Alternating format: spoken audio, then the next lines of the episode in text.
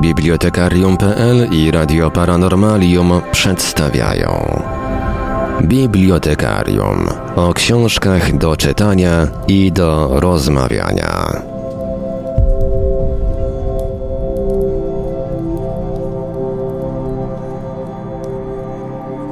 Dosłownie parę sekund temu minęła godzina 20 w piątek 29 października 2021 roku, a to oznacza, że czas najwyższy rozpocząć kolejne wydanie Bibliotekarium na żywo, które ujmę e, tak dzisiejszy. Dzisiaj będziemy mieli gościa, który specjalizuje się w tak zwanym weird fiction, a więc można się spodziewać, że im dłużej będziemy dzisiaj czytać, tym dziwniej będzie się robić. W nasze radiowe progi zawitał dzisiaj laureat wielu nagród, m.in. Nagrody imienia Żuławskiego Wojciech Gunia, a rozmowa będzie dotyczyła jego twórczości ze szczególnym uwzględnieniem jego nadchodzącej książki Złe Wszechświaty. Zaprezentujemy również oczywiście fragmenty wybranych opowiadań jego autorstwa. Są z nami także e, gospodarze bibliotekarium Marek Żelkowski i Wiktor Żwikiewicz. No i uprzedzamy, że im dłużej się czyta, tym dziwniej się robi. Jak bardzo dziwnie to się Państwo dzisiaj przekonacie kilkukrotnie. Ja jeszcze tylko podam e, kontakty do Radia Paranormalium. Audycję obsługuję oczywiście od strony technicznej ja, Marek Sękiewelios. Witamy także słuchaczy e, Bóg Radia z lekkim jeszcze poślizgiem, co prawda staśmy, ale mm, gwarantujemy, że będzie bardzo dziwnie i będzie bardzo ciekawie. Nasze numery telefonów to jak zawsze stacjonarne 32 746 0008, 32 746 0008, komórkowy 536 20 493, 536 20 493, skype radio.paranormalium.pl. Jesteśmy także na czatach Radia Paranormalium na www.paranormalium.pl oraz na czatach towarzyszących naszym transmisjom na YouTube. Można nas także spotkać na Facebooku, na fanpage'ach Radia Paranormalium, bibliotekarium.pl oraz na profilu Book Radia. Zachęcamy także do dołączenia do grup Radio Paranormalium oraz Rubieże Rzeczywistości. To bardziej taka grupa dla początkujących pisarzy, ale tam też warto zajrzeć. A jeżeli ktoś woli, to może także wysyłać pytania, komentarze i różne inne wiadomości odnoszące się do naszej audycji na nasz adres e-mail radiomapa.paranormalium.pl. Oczywiście nie pogardzimy także feedbackiem w komentarzach, gdy już audycja będzie udostępniona do odsłuchania i pobrania. Tak więc po takim małym wstępie czas na magiczne Halo Halo Bydgoszcz. Halo, halo, dzień dobry wieczór. Dobry. No i przedstawmy od razu naszego gościa. E, państwa gościem jest Wojciech Gunia. Dobry wieczór Państwu. E, troszeczkę słychać odgłosy z domu, ale od razu powiedzmy, że y, nasz gość no, dzisiaj w warunkach polowych, a właściwie domowych, domowych y, do Państwa mówi. I trochę, I trochę tych odgłosów będzie, ale to chyba w niczym nikomu nie przeszkadza. W razie czego przeprowadzę ich pacyfikację, ale mam nadzieję, że nie będzie to konieczne. Nie, no chyba nie ma takiej potrzeby. E, krótkie przedstawienie. E, nasz gość to absolwent Wydziału Polonistyki Uniwersytetu Jagiellońskiego prozaik i, jak się często mówi, okazjonalnie publicysta i tłumacz. Debiutował w 2013 roku w antologii po drugiej stronie, Wet Fiction y, po polsku. E, później były kolejne, kolejne, y, kolejne y, publikacje, ale ja przejdę do tego, co nie wiem czy najważniejsze, ale, ale zawsze miło się słucha, do nagród, y, bo tych nagród nasz dzisiejszy gość zebrał całkiem sporo. W 2017 roku to była nagroda imienia Grabińskiego, e, za tą wydany rok wcześniej, a w tym roku no to już w ogóle sypnęło, sypnęło nagrodami, bo e, najpierw była nagroda imienia Parowskiego, związana z fantastyką, z miesięcznikiem Nowa Fantastyka, a zaraz później nagroda, tak to się mówi, e, profesjonalistów, no w każdym razie, w każdym razie taka bardzo, bardzo zacna nagroda Żuławskiego za Dom Wszystkich Snów.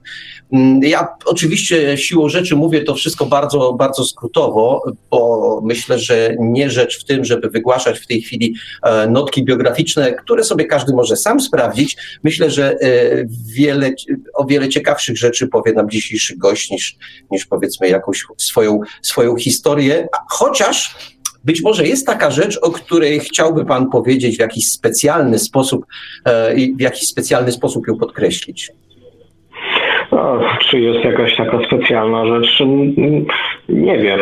Wydaje mi się, że tego typu historie i anegdoty zawsze wychodzą w trakcie, e, więc być może coś takiego się wydarzy. Natomiast e, zawsze starałem się robić w ten sposób, żeby to raczej e, twórczość mówiła sama za siebie, żebym nie musiał do niej dopowiadać jakichś specjalnych szczegółów i anegdot, no, ale zobaczymy, jak, jak, w jaką stronę nas skierują słowa. To ja powiem w ten sposób. Myśmy już z Wiktorem e, próbowali w różny sposób rozpoczynać audycję. Staraliśmy się być oryginalni, albo zabawni, albo ponurzy. W różny sposób zaczynaliśmy. Dzisiaj postanowiliśmy, że zaczniemy e, do bólu konwencjonalnie. Dlaczego konwencjonalnie? Już tłumaczę. Ja przygotowując się do dzisiejszej audycji przeczytałem sporo wywiadów Y, których Pan udzielił, które dostępne są w internecie. I to, co mnie uderzyło, y, no to uczynię, uczynię rozpoczęciem dzisiejszej audycji. Niemal w każdym wywiadzie pada gdzieś na początku pytanie, co to jest ten weird, weird fiction? Co to jest? I pan to tłumaczy. No to wie pan co, to, to niech pan jeszcze raz u nas to wytłumaczy. Co to ten weird? To znaczy, mm, im, im jakby częściej odpowiadam na to pytanie, e, tym bardziej sobie, tym lepiej zdaję sobie sprawę z tego, że troszkę mogę wprowadzać mętlik e, w głowy e, ludzi, którzy, którzy tych odpowiedzi słuchają, ponieważ no, World Fiction ma swoją taką definicję, która jest ujęta w Wikipedii, tak, jest to ten rodzaj fantastyki, grozy, który tam powiedzmy nawiązuje do Lovecrafta, troszkę, troszkę nawiązuje do fantastyki naukowej i tam operuje na mm, zjawiskach jakiejś takiej nadnaturalności, nadnaturalnej zgrozy z kosmosu. No, ja tę definicję e, z Wikipedii uważam za, no, że nie, że śmiechu wartą, ale taką powiedzmy no, niewyczerpującą tematu, bardzo delikatnie mówiąc. E, natomiast osobiście, jeżeli, jeżeli próbuję e, w taki najprostszy sposób wytłumaczyć komuś, czym jest ta literatura, to e, posługuje się jakby dwoma kategoriami, ponieważ uważam, że dwie kategorie są tutaj dość istotne, o ile nie fundamentalne. E, otóż e, pierwszą jest niesamowitość, ale taka niesamowitość rozumiana w sensie psychologicznym. Tak doznanie niesamowitości, o którym się rozpisywał Freud, Jęcz czy Jung. Kiedy powiedzmy rzeczy, które są nam w jakiś sposób znane, oswojone, zyskują jakiś obcy atrybut przez co stają się nagle z rzeczy znanych, stają się rzeczami obcymi. I w ten sposób, w ten sposób wzbudzają nas różne negatywne stany, ponieważ jakby ta oswojona rzeczywistość e, no, nagle przestaje być taka zupełnie oswojona. E, wręcz staje się obca. I w tym momencie, w takim, w takim punkcie poznawczym, no jednak e, tracimy ten komfort i troszkę grunt pod nogami. Natomiast druga kwestia, która wydaje mi się jest dla Fiction fundamentalna, dotyczy tego, co uznajemy za zło. E, ponieważ no, kiedy mamy standardową albo powiedzmy standardową, typową literaturę grozy, to zaistnienie tego zła zawsze wynika z tego, że dochodzi do jakiejś intruzji, do jakiegoś zaburzenia ładu. E, więc na, na ogół jest to jakieś tam zaburzenie ładu moralnego, tak? Na przykład takim najbardziej sztandarowym przykładem jest potwór Frankensteina, kiedy człowiek sobie uzurpuje prawa demiurgiczne, tworzy sztucznego człowieka, no i to powiedzmy i ta e, etyczna katastrofa prowadzi do zaistnienia tej właśnie intruzji w postaci monstrum. E, w World Fiction jest inaczej. E, to znaczy o ile w literaturze grozy, powiedzmy w horrorze, dążymy do tego, żeby e, usunąć te intruzy ze świata, żeby przywrócić ład światu, e, o tyle w e, Weirdzie jest raczej tak, że powoli, powoli odkrywamy to, że tak naprawdę ład, w który wierzymy, był fikcją. I to, co uznawaliśmy za intruzję, jakby to wtargnięcie zła czy nad, nad, nadnaturalnego w nasz świat, wcale nie było wtargnięciem nadnaturalnego w nasz świat, tylko e, obaleniem jakby pewnej iluzji porządku, której, którą, w której wierzyliśmy. I to są jakby takie dla mnie dwa główne wyznaczniki tej literatury, to znaczy i niesamowitość, i z, i z drugiej strony takie dość specyficzne opisanie jakby ontologii zła w świecie. Wiktorze, teraz ty. Wiesz, ta definicja do mnie przemawia szczególnie w tej drugiej części, czyli mm, definicji zła.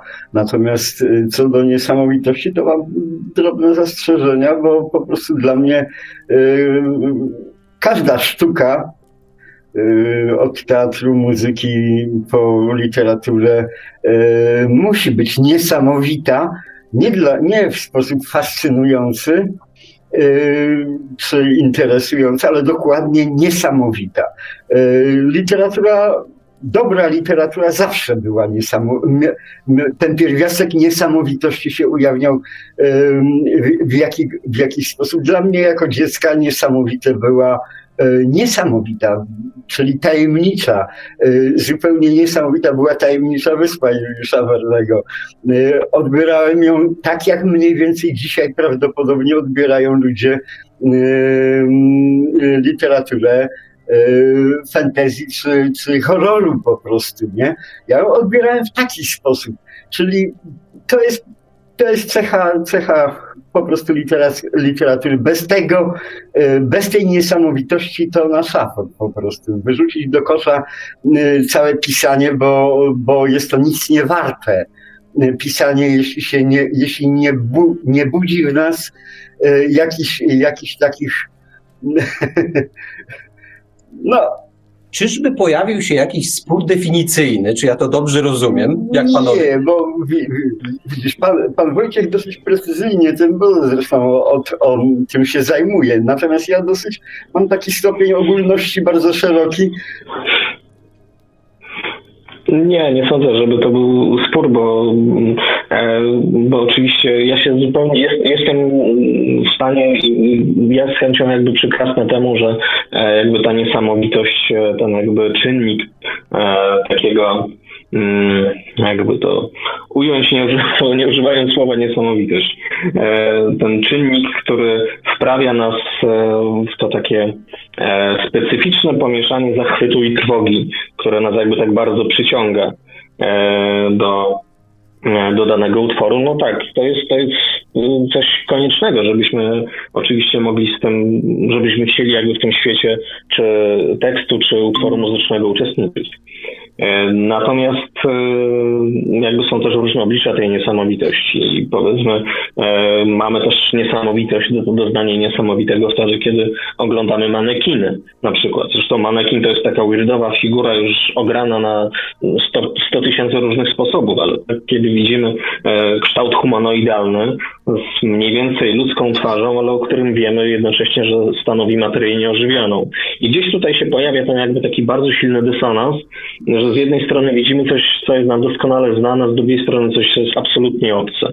I to jest ta taka bardzo nieprzyjemna, to jest to takie bardzo nieprzyjemne obliczenie niesamowitości i, i to jakby ta literatura, literatura World Fiction się e, dość lubi na, tej, na, na tym bardzo nieprzyjemnym aspekcie skupiać. Natomiast ja się absolutnie zgodzę z tym, że literatura czy sztuka w ogóle musi być niesamowita, żeby, żeby w ogóle poświęcać jej czas. To jak najbardziej.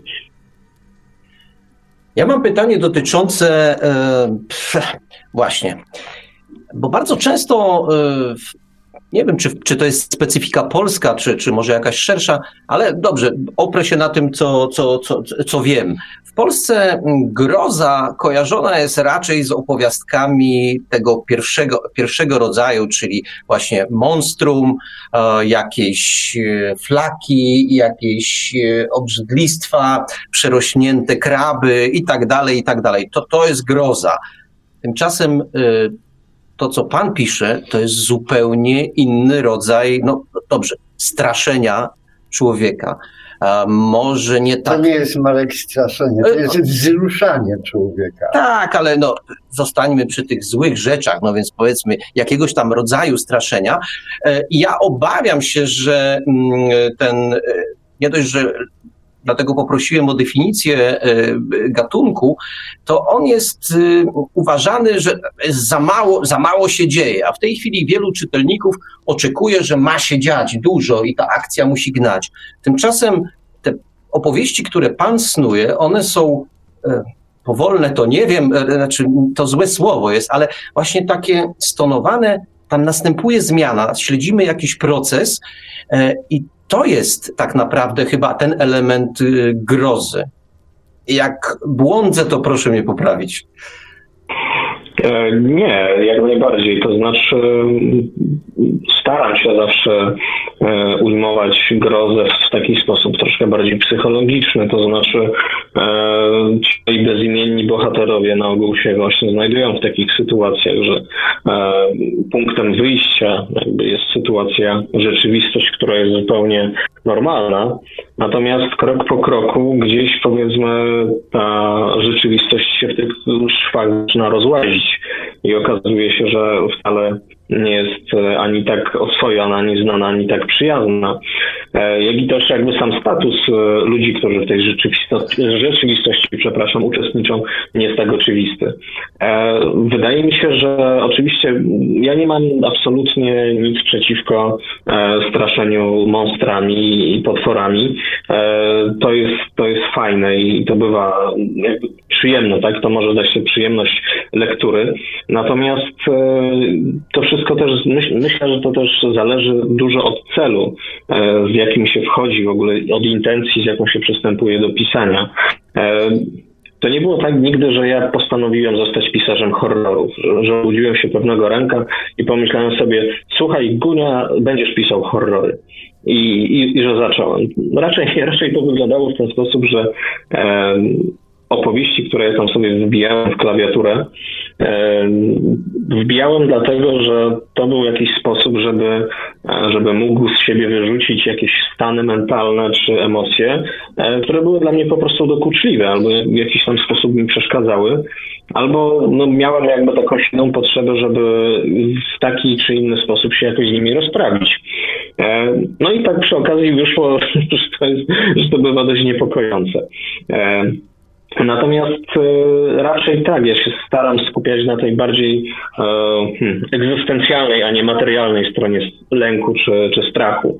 E, więc, więc, więc pewnie ukazanie jakby tego procesu, który prowadzi do zaistnienia tego stanu niepokoju czy lęku, no, jest konieczny dla takiej formy opowieści.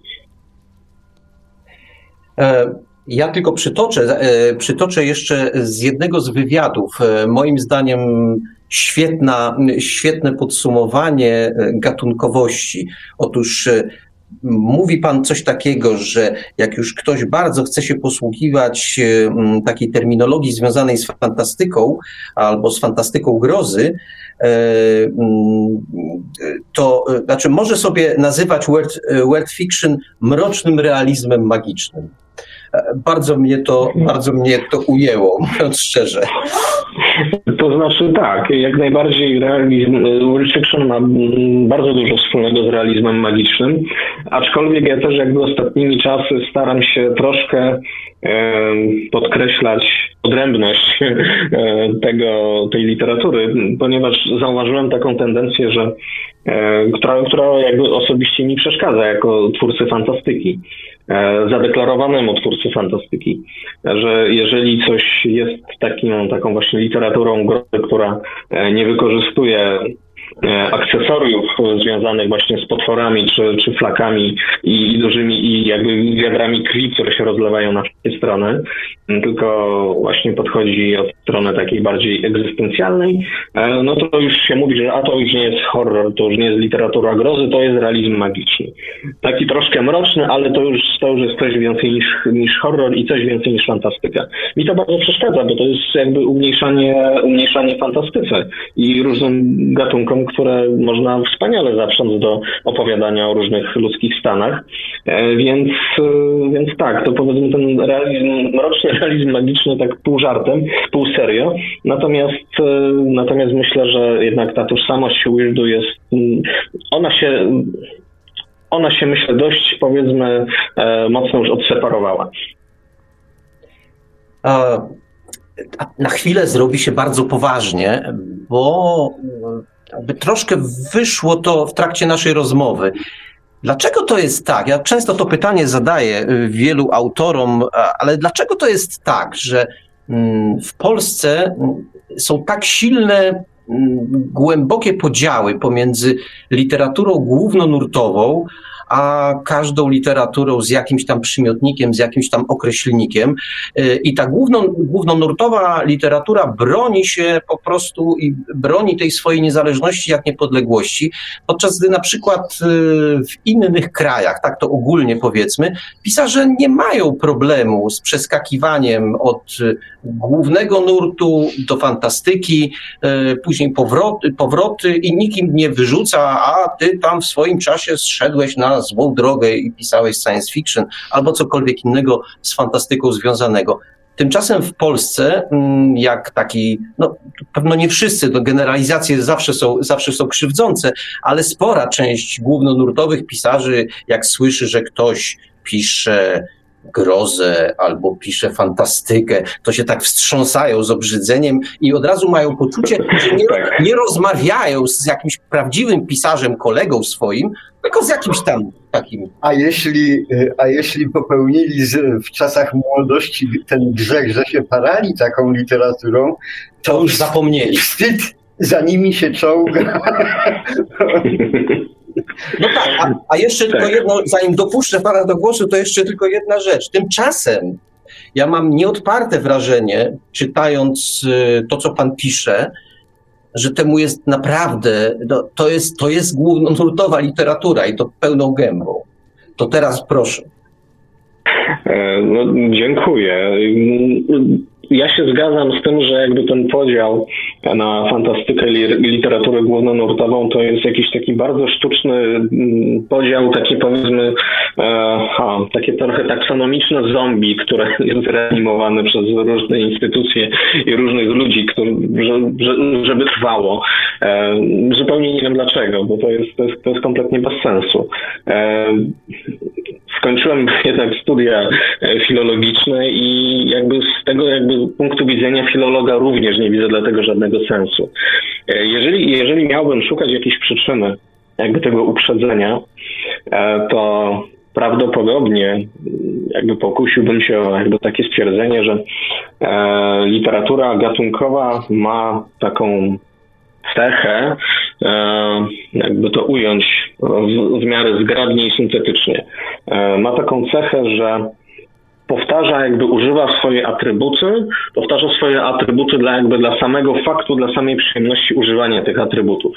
To znaczy, że może jest pokutuje gdzieś jakaś taka opinia, że jeżeli coś wykorzystuje akcesorie fantastyki naukowej czy, czy horroru, to już w ogóle jest szczególnie brzydkie słowo na H, to um, nie mówi jakby nic serio, nie mówi nic wartościowego o świecie, jest jakby skupiona na samej sobie, na powtarzaniu jakby i odtwarzaniu swoich własnych schematów. E, I oczywiście, okej, okay, e, takie utwory w obrębie każdego gatunku się zdarzają i być może nawet jakby stanowią większość korpusu. Ale jakby trwanie w poglądzie, że literatura gatunkowa jest gorsza ze względu na to, że ma jakieś powiedzmy, nie wiem, e, bardziej skodyfikowane schematy czy ramy, i że jakby wyciąganie z tego wniosku, że przez sam fakt istnienia tych ram ta literatura nie może mówić nic poważnego albo ma mniejszy potencjał do mówienia jakichś ciekawych e, i ważnych rzeczy, no to jest uprzedzenie, które wydaje mi się wynika przede wszystkim z dość dużego nieoczytania w tej literaturze. E, ponieważ to jest troszkę tak, e, jak to jaką anegdotkę przytoczę. W 95 roku wchodził taki film Ksiądz o, o księdzu homoseksualiście i, i Pamiętam, gdzieś mignęła rozmowa z takim bardzo oburzonym człowiekiem, który mm, tak intensywnie protestował przeciwko e, wprowadzeniu tego filmu do dystrybucji kinowej i się go zapytali, dlaczego, dlaczego pan tak bardzo protestuje? No bo to jest straszliwie zły i amoralny, oburzający film. No ale co jest takiego złego w tym filmie? A nie wiem, bo nie widziałem. No i to jest chyba podobnie troszkę z tą fantastyką. E, myślę, że najbardziej krytykują ją ludzie, którzy przede wszystkim mają z nią najmniejszy kontakt. No i chyba, chyba, chyba tak mogę podsumować. To ja podsumuję jeszcze, odskoczę od literatury, od sztuki, od wszystkiego, czyli prozaicznie potraktuję cały problem. E, w moim dzieciństwie było podwórko oraz ulica. Ta literatura gatunkowa jest po prostu podwórkowa dla mnie trochę. E, natomiast e, nigdy, że tak powiem, sam jako uczestnik podwórka y, i y, absolwent tego podwórka, mm, nie, nie uważałem swojego podwórka za coś gorszego od ulicy, że tak powiem, chociaż ulica bardzo chętnie uważała, że podwórka to jest, to, jest, to są wsiaki, gówniarze i tylko kopią piłkę i nic innego nie robią, nie? No, y, tak, tak, a i podwórka i ulice to jest jeden ekosystem. I to, że... Dokładnie. No. To prawda. Natomiast y, ja chciałbym jeszcze mm, zdradzić, y, zdradzić pewną tajemnicę, który nie jest taki wyrywny, to ja ją zdradzę, tę tajemnicę, że mm, Wiktor w pewnym momencie, kiedy czytał y, fragmenty pana prozy, e, tak się zadumał i powiedział, to jest mi bliskie. Ten sposób pisania jest mi bliski. Ja oczywiście mówię to po to, żeby teraz Wiktora wkręcić, żeby trochę powiedział na ten temat. To znaczy jest mi bliski tylko w marzeniach, bo chciałbym tak pisać, nie? E, e, kiedyś po prostu... Zaszczędzacie mnie panowie, naprawdę. Nie, nie, so, so, Sorry, sorry, to nie jest tak tego. Ja do tego dążyłem po prostu, ale w międzyczasie mi się odechciało, Bogiem ma prawdą pisać. Natomiast dążyłem do, do czegoś takiego jako miłośnik od dziecka e, Grabińskiego, Żuławskiego i wszy, wszystkiego innego, do czego pan się chętnie na pewno przychyla. E, to, to po prostu dążyłem do tego, żeby w ten sposób mniej więcej pisać, nie? Z całą pewnością bym e, szukał innych może dróg jeszcze, bo jak już Marek mnie tak wychylił, to e, będzie, będzie w tej chwili e, czytany ten fragment. Chętnie się do niego odniosę z tym kombinatem, prawda? Otóż zaskoczy Pana chyba, co ja, jak ja sobie wyobrażałem ten fragment, jakbym go sam pisał. To znaczy, może nie sam pisał, ale co mi się pojawiło w głowie, kiedy słuchałem tego, bo akurat słuchałem, nie, czytałem to, a nie słuchałem Iweliosa. E, czytałem to na żywo i e, byłem totalnie zauroczony tylko, że kombinat to był tylko dla mnie taka dźwignia, przykładnia do, do tego, co tak naprawdę, do czego mi się odnosiła głowa. Zawsze nie wiem, jak to wyrazić w ogóle. Otóż wie pan, co ja widziałem? Ja zobaczyłem wtedy autentycznie mur Hadriana. Gdzieś jakichś tam Brytów, e, którzy e, się snują, bo Rzymian już nie ma. Rzymianie odeszli. Tylko jest ten mur Hadriana. Coś takiego. To, to wszystko jest w tym opowiadaniu. Tylko nie ma tego akurat odniesienia. Tych odniesień może być bardzo dobrze. Akurat to nie jest żaden grzech, bo jest to odniesienie do tego kombinatu, nie? Y, czyli jest to wszystko w porządku. Natomiast mm, chcę podkreślić, że właśnie w tego typu y, pana wizjach może być dużo, dużo więcej odniesień takich y, historycznych albo współczesnych, jak tłumaczyłem Markowi, jak żeśmy rozmawiali tutaj z, z, z człowiekiem, który e, ostatnio ze starochińskiego tłumaczył e, sztukę wojny z plebaniakiem, to ja byłem zachwycony jedną rzeczą w jego, w jego komentarzach właściwie towarzyszących temu tłumaczeniu. Otóż bez przerwy na każdym kroku on się w jakiś dyskretny sposób albo, albo brutalnie odnosi do współczesności, do rzeczywistości, nie? Co jest fa fascynujące, bo przecież mamy tam dwa, trzy, e, trzy tysiące lat do tyłu z jakąś, jakąś tam filozofię wojny i tak dalej. Nie. Mamy tu, tu dzień dzisiejszy. Problemy absolutnie aktualne, zupełnie inny wymiar, takie uzyskujące. I to dlaczego mówię? Bo do tej pana, do tego, co czytałem z pana, to wystarczy odrobina jeszcze takiego, takiej przyprawy, ja nie wiem, szczypta, szczypta soli, szczypta pieprzu, szczypta czegokolwiek. Tunowskiego melanżu. No, chociażby, nie? no chociażby, to się tak wychyliłem, ale po prostu naprawdę byłem, byłem fascynowany. Czytając tekst, miałem również swoją zupełnie wyobrażenie sytuacji, w, która, w której się znale, znajdują ludzie, czy jaki świat jest, Pan opisuje, że podobna sytuacja mogła zaistnieć kiedykolwiek gdzie indziej, w innych okolicznościach, w innych szatach, w innym ubraniu, albo zaistnieje kiedyś w przyszłości. No, być może. Sorry. E, to znaczy, tak, ja też e, staram się e, te swoje mm, teksty w taki sposób troszkę konstruować. To znaczy, staram się. To jest coś, co mm, jakby wydaje mi się najbardziej naturalne, ale ja to bardzo lubię, też, ja tego też szukam w literaturze. E, to znaczy, ja szukam tekstów, które są w, jakiś, w jakimś takim bezczasie zanurzone, e, przez co one się dzieją i zawsze, i nigdy. E, I wszędzie i nigdzie. To jest, to jest coś, co ja sobie wyniosłem i od Kawki, od, od Becketa, bo to jednak są bardzo ważni dla mnie pisarze.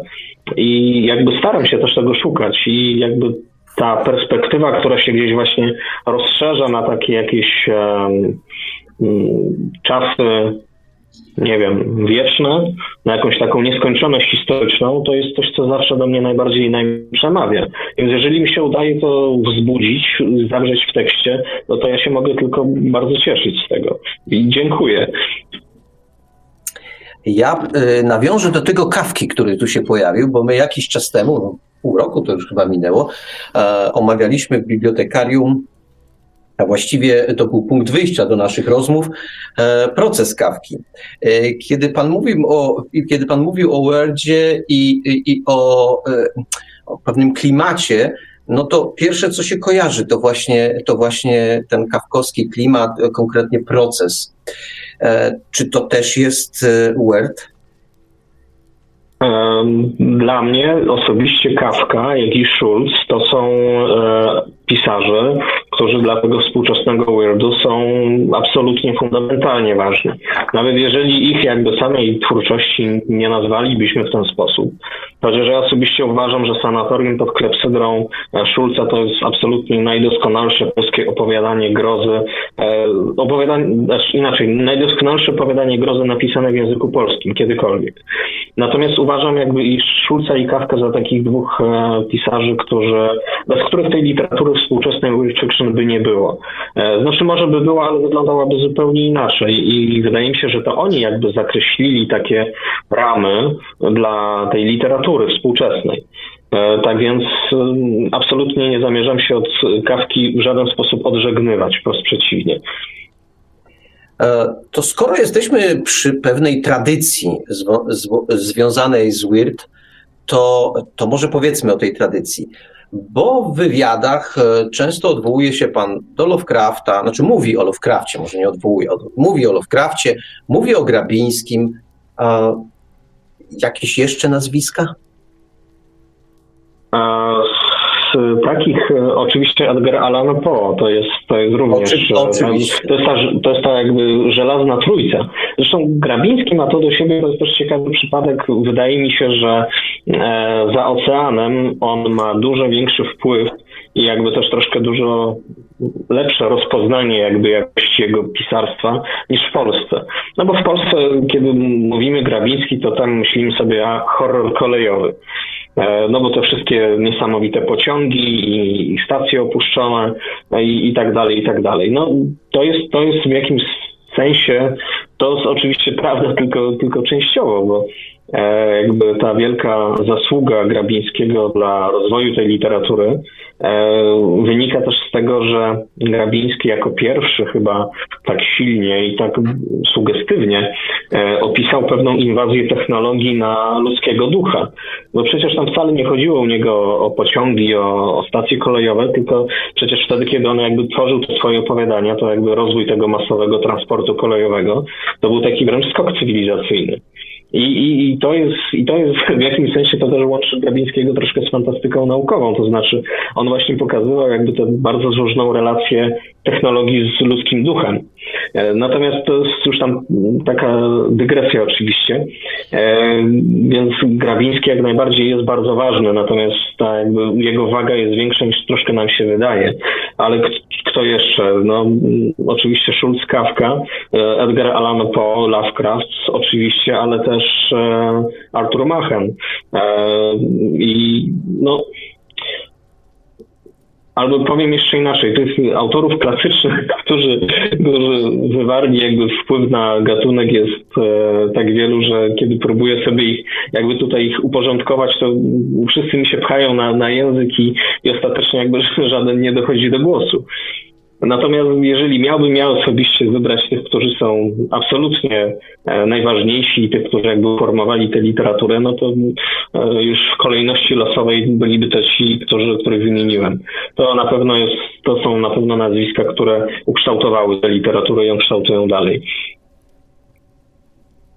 E, ja powiem tak, będę ciągnął temat, bo w jednym z wywiadów znalazłem odwołanie do literatury science fiction, a konkretnie do Lema, e, co było dla mnie zaskoczeniem, a do, no tak. inaczej, tak trochę jak do mhm. Sztyrlica, materiałem do przemyślenia. A jakbym pan mi teraz jeszcze tego materiału mhm. dostarczył, to będę bardzo wdzięczny.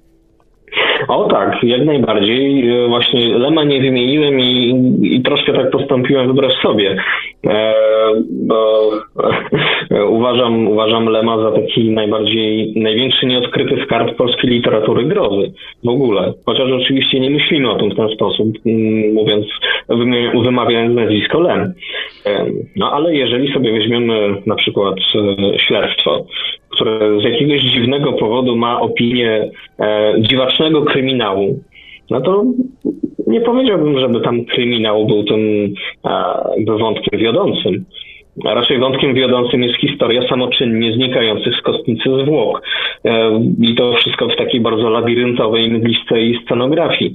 Jeżeli to nie jest e, wprost e, odwołanie się do, do jakby literatury grozy, no to już nie wiem, czym miałoby to być. Pamiętam, że jakby zacząłem myśleć o śledztwie jako literaturze grozy, o utworze grozy po zobaczeniu adaptacji teatralnej, teatru telewizji. Bo wcześniej faktycznie jakby mając w głowie to, że jest to kryminał, czytałem to jak kryminał ale jakby dopiero ta adaptacja pozwoliła mi zobaczyć, że e, tak naprawdę tam pod kryminałem rozgrywa się e, filozoficzny, filozoficzno-egzystencjalny horror. E, więc Lem jak najbardziej. E, zresztą, jeżeli sobie weźmiemy inną jego książkę, Solaris, no Solaris przecież to jest e, horror gotycki, tylko że przeniesiony w kosmos. Strukturalnie mamy, mamy jakby zachowane wszystkie elementy tego typu utworu. No przecież zamiast udręczonego bohatera mamy E, Kelvina, zamiast ducha ukochanej mamy fantoma, zamiast złowieszczego lasu mamy ocean solaryjski, zamiast nawiedzonego zamczyska mamy nawiedzoną poniekąd stację kosmiczną. I, I również jakby w tej powieści jest mnóstwo scen grozy. Len fantastycznie potrafił grać grozą i robił to bardzo świadomie. Zresztą, o ile dobrze pamiętam, on w e, tej serii Stanisław Lem poleca próbował troszkę reanimować zainteresowanie Grabińskim. E, I dość, dość, dość, dość, dość bardzo interesujący wstęp zresztą napisał do, e, do tej książki, więc oczywiście Lem, tak. Ja uznaję Lema za takiego no, znaczy nie wiem na ile, nie wiem na ile jakby wpływ Lema na współczesny world fiction jest dostrzegalny. E, na pewno Lem wpłynął na mnie jako na twórcę tej literatury. Jeśli mogę tutaj dołożyć e, odrobinę wspomnień z dawnych czasów, bo pamiętam niewiele przeprowadziłem, ale parę rozmów tam z Lemem miałem, to Lem był zdecydowanie negatywnie. Ja teraz, jak mi pan to powiedział, to zrozumiałem dlaczego. Otóż Lem był dosyć negatywnie ustosunkowany do fandomu tego science fictionowego. Nie lubił tego zjawiska, nie lubił tych ludzi, którzy, tych ministrantów, którzy tam biegają naokoło i dzwonią wokół niego, yy, a on ma to kazanie, że tak powiem, wygłaszać, to nabożeństwo prowadzić dalej. Dlaczego? zrozumiałem teraz, dlaczego on tego nie lubił, bo ci ministranci go pako przy, przyszywali do tego ołtarza science fiction. Yy, siłą rzeczy on zawsze musiał być pisarzem yy, dla, tych ludzi, pisarzem science fiction, a on wcale nie chciał. On chciał pisać zawsze to, co mu ślina Bogiem naprawdę na język yy, przynosiła. Być filozofem może miał takie ambicje, na pewno miał. Być, yy, być uczonym również je miał. Być pisarzem po prostu. Natomiast ten fandom go, że tak powiem, przyklejał jak tego ślimaka do tego listka jednego, do tej literatury fantastyki. Ja w tej chwili z takim zdziwieniem, no przecież dla mnie całe życie Solaris to była powieść science fiction a nagle się okazuje, że e, można pan inaczej. Wojciech ma rację. Można patrzeć inaczej. No, no. Ale ja zapytam jeszcze o jedną rzecz, bo y, wśród tytułów wymienianych w wywiadzie pojawia się jeszcze jeden. Pamiętnik znaleziony w wannie. Jakby pan troszeczkę o tym powiedział.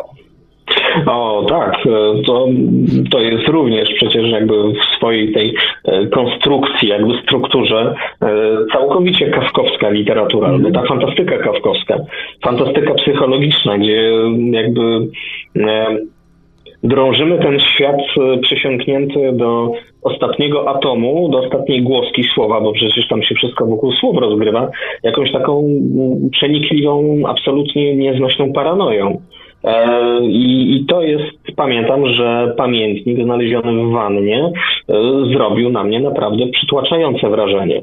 E, to była już taka lektura moja troszkę późniejsza Lema.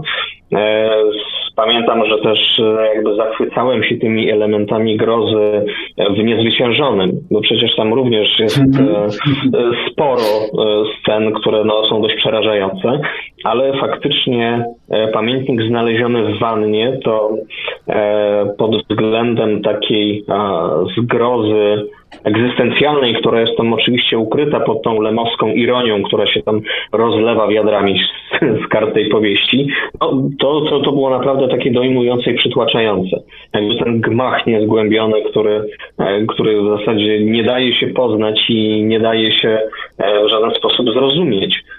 Zresztą jakby cała idea świata, którego się nie da nazwać, którego się nie da zrozumieć, którego nie da się opisać tak naprawdę, bo słowa nas jakby zawodzą przy każdej okazji, e, wyprowadzają nas w pole, bo okazuje się, że e, znaczenia, które im przypisywaliśmy, e, no to są tylko znaczenia, które my im przypisaliśmy. To, to jest no, wydaje mi się taki bardzo mocno łyżdowy, jakby z takiego filozoficznego punktu widzenia, jakby z punktu widzenia filozoficznej podbudowy tej literatury, e, bardzo ważny punkt. Więc jak najbardziej tak, tak, to, to, jest, to jest absolutnie wspaniała powieść i uwielbiam, uwielbiam ją pasjami. To ja proponuję w tej chwili, żebyśmy posłuchali fragmentu y, utworu naszego gościa, Damy gościowi odpocząć, a Państwa zapraszamy na fragment prozy.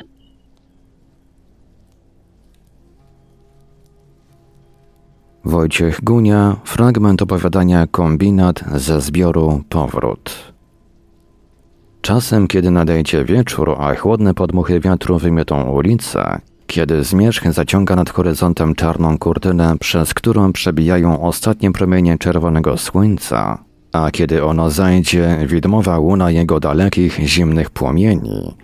Właśnie wtedy niektórzy szepcą w swoich domach, w swoich małych sarkofagach, wymieniają porozumiewawcze spojrzenia, czynią wobec siebie dziwne gesty, którymi pragną powiedzieć, że coś wiedzą, ale woleliby tego do końca nie ujawniać, woleliby to przemilczeć, zepchnąć to wszystko pomiędzy wymuszone uśmiechy, pomiędzy sztywne okładki nigdy nieczytanych książek, pod zniszczone dywany do piwnic, graciarni, cisnąć w wyschnięte studnie. Pomrukują wtedy nieśmiało, że niespodziewany dreszcz wyrwał ich poprzedniej nocy ze snu i nie mogli później zmrużyć oka i wówczas usłyszeli dochodzące z kombinatu echa, odległych uderzeń stalowych młotów, szczęku obracających się wielkich zębatek, jednostajnego szumu pasów, pras, tłoków, zgrzytu dźwigni. Ktoś tam pracuje, mówią zagrywając usta dłońmi, jakby wymawiali właśnie okropne kłamstwo, jakby bluźnili przeciwko wszystkim istniejącym i nieistniejącym bogom. Słyszymy ich, syczą zasłaniając uszy. Widzimy ruch, kiedy wyglądamy przez okno, a z kominów, których szczyty kryją się w chmurach, spełza ciężki dym. I dopiero po chwili dochodzi do nas, że chmury, całe nasze niebo to dym z pracującego pełną mocą kombinatu. Szemrają, zasłaniając oczy. Ich nozdrza rozszerzają się wtedy i widać, że usiłują pochwycić aromat tego dymu, wyłapać dyskretną woń spalenizny. Po chwili jednak milkną i nie ma sensu zadawać już pytań.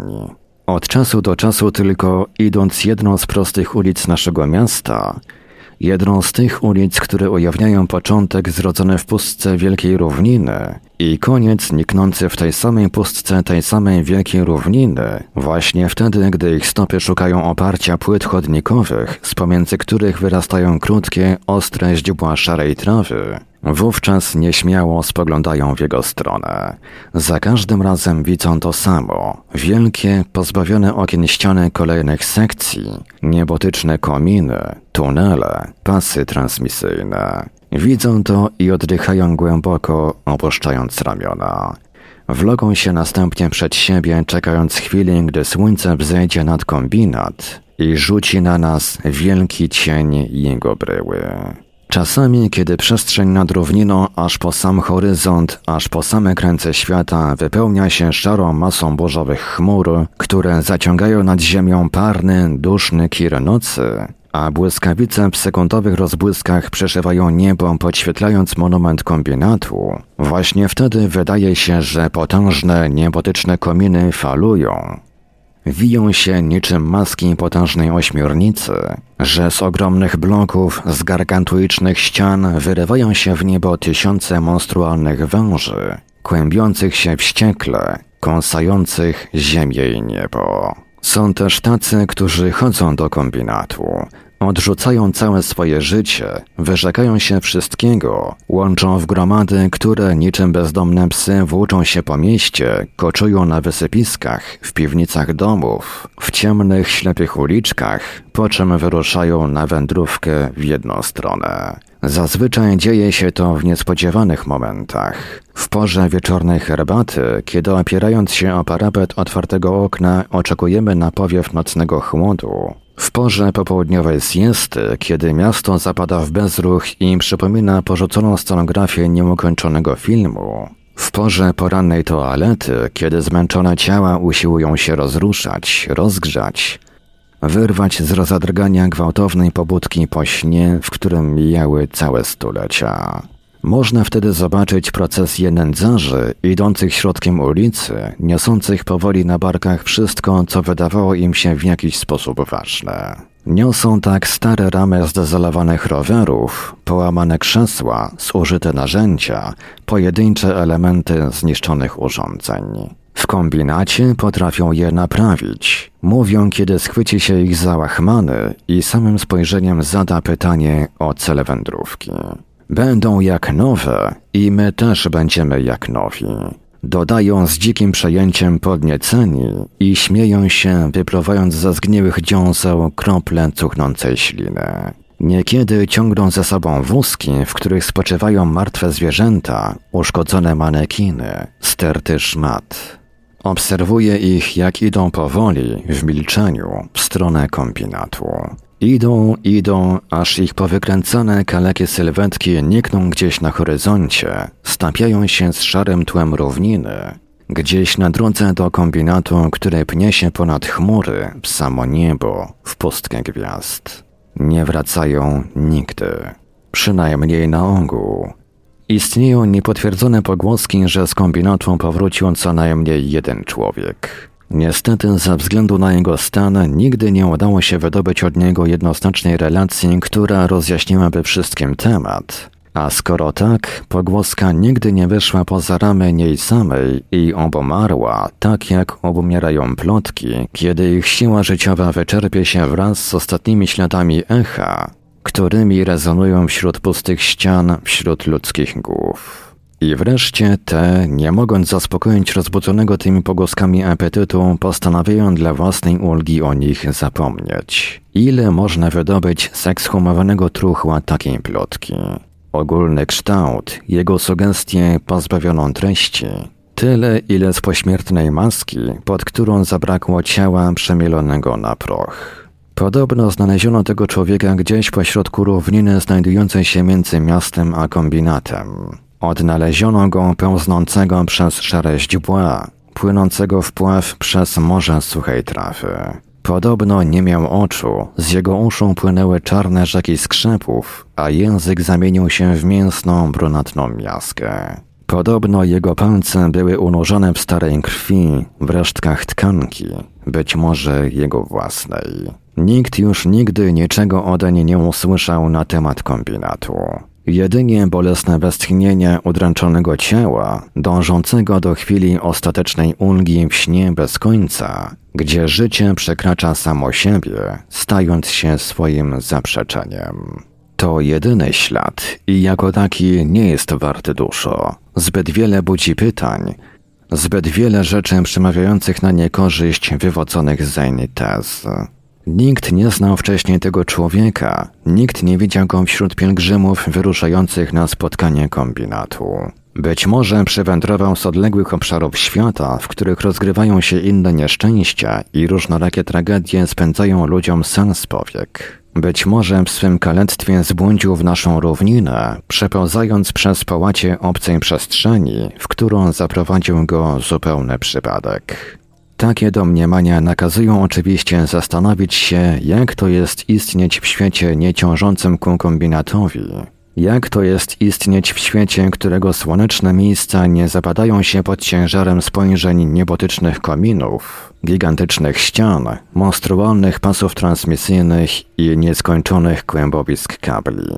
Następnie, jak to jest ujrzeć kombinat po raz pierwszy, dostać się pod jego wpływ, Zostać przechwyconym przez jego pole tak, jak kosmiczne śmieci zostają przechwycone przez siłę gwiazd i planet, bezrozumnie toczących się przez kosmos. Nikt z nas tego nie wie i nawet nie usiłuje się domyślać, albowiem wszyscy wyrośliśmy pod jego pustym spojrzeniem, od pierwszych dni zginając karki w jego stronę. W tę samą pochylają się nasze domy. To doświadczenie, ta niemożność nakazują niektórym spośród nas twierdzić, że tak naprawdę cały świat ciąży ku kombinatowi, że nie ma na tym świecie miejsca, którego pejzaże są wolne od twardych kształtów jego potężnych brył. Jeszcze inni twierdzą, że każde z miejsc ma swój własny kombinat i te domniemania warte są dokładnie tyle samo, co pozostałe. Wszystko albo nic.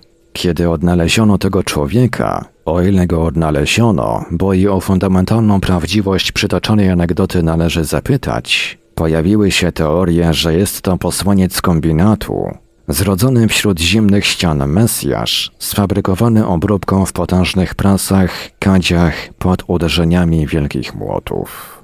Jednakże żaden z głosicieli tych poglądów nie był w stanie powiedzieć, czego Mesjaszem miał być ów człowiek z czego miał nas wyzwolić i ku czemu poprowadzić. Ich koncepcje były wybrakowane, wyzute za spójności właściwej jednak o prawdzie i szaleństwu, choć niektórzy twierdzili, że koncepcje te są jak oblicza skryte pod lodem, przebijającymi przez przejrzystość tafli fragmentami jakiejś całości, której jednakże nie widać poprzez zgrubienia, szramy i śnieg pokrywający lodową powierzchnię, przez którą dopiero należy się przebić, by dostać się do ciała poniżej. Usiłują zatem zgadywać. Mógłby nas wyzwolić od zmysłów, aby nie przygniatała nas obecność kombinatu, byśmy bez lęku byli jak żywe cegły w jego ścianach, mówią. Być może przybył, aby zaprowadzić nas w jego przestrzeń, gdzie dołączymy do tych, którzy zdecydowali się wyjść mu na spotkanie. To wszystko jest jednakże zupełnie nieistotne. Raz na jakiś czas pojawia się plotka, szerząca się w porannych kolejkach, w zatłoczonych autobusach, w pierwszych danego dnia rozmowach, że chmura z kombinatu kształtuje nasze sny, że te wszystkie tłoki, przekładnie, prasy i zębatki wybijają swoją potężną siłą kształty naszych marzeń, które następnie płoną w przeznaczonych do tego komorach, a ciężki dym rozciąga się nad miastem. Wtedy śnimy o zimnych labiryntach wąskich korytarzy, o ciemnych chodnikach melancholii, przez których ściany przenikają metaliczne, rytmiczne uderzenia i zgrzyty, w których czyhają ciche, nienawistne stworzenia. W ciemnościach labiryntów świecą tylko ich oczy, świszczą ich chrypiące oddechy, a zimne posadzki rozbrzmiewają stukotem szponów. Czasami śnimy o tym, że te oczy, ten oddech, te szpony się zbliżają, ale nie widzimy skąd. Raz są przed nami, po czym znikają, chwilę później są tuż obok, podchodzą do nas z góry,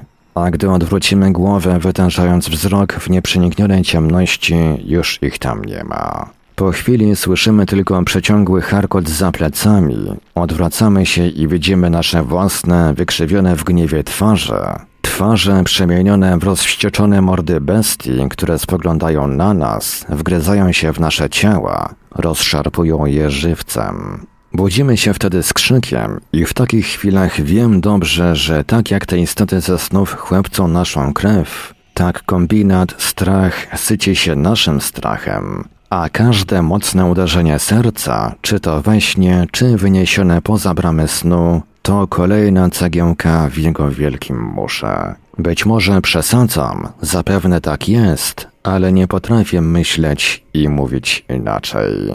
Wyobrażam sobie, jak kombinat może wyglądać w środku. Wydaje mi się, że możliwe są dwie opcje. Jest wewnątrz pusty, jest jedną potężną pustą bryłą, w której unosi się gęsty pył, gęsta mgła skrywająca wielkie mechanizmy. Zdaje mi się, że jeśli zanurzyć się w tej mgle, jeśli sięgnąć dłońmi do samej ziemi, da się wyczuć sterty kości odzianych w zetlałe łachmany. Skoro kombinat istnieje od zawsze, od zawsze musieli być pielgrzymi, którzy w jego czeluściach postanowili szukać swojej szansy.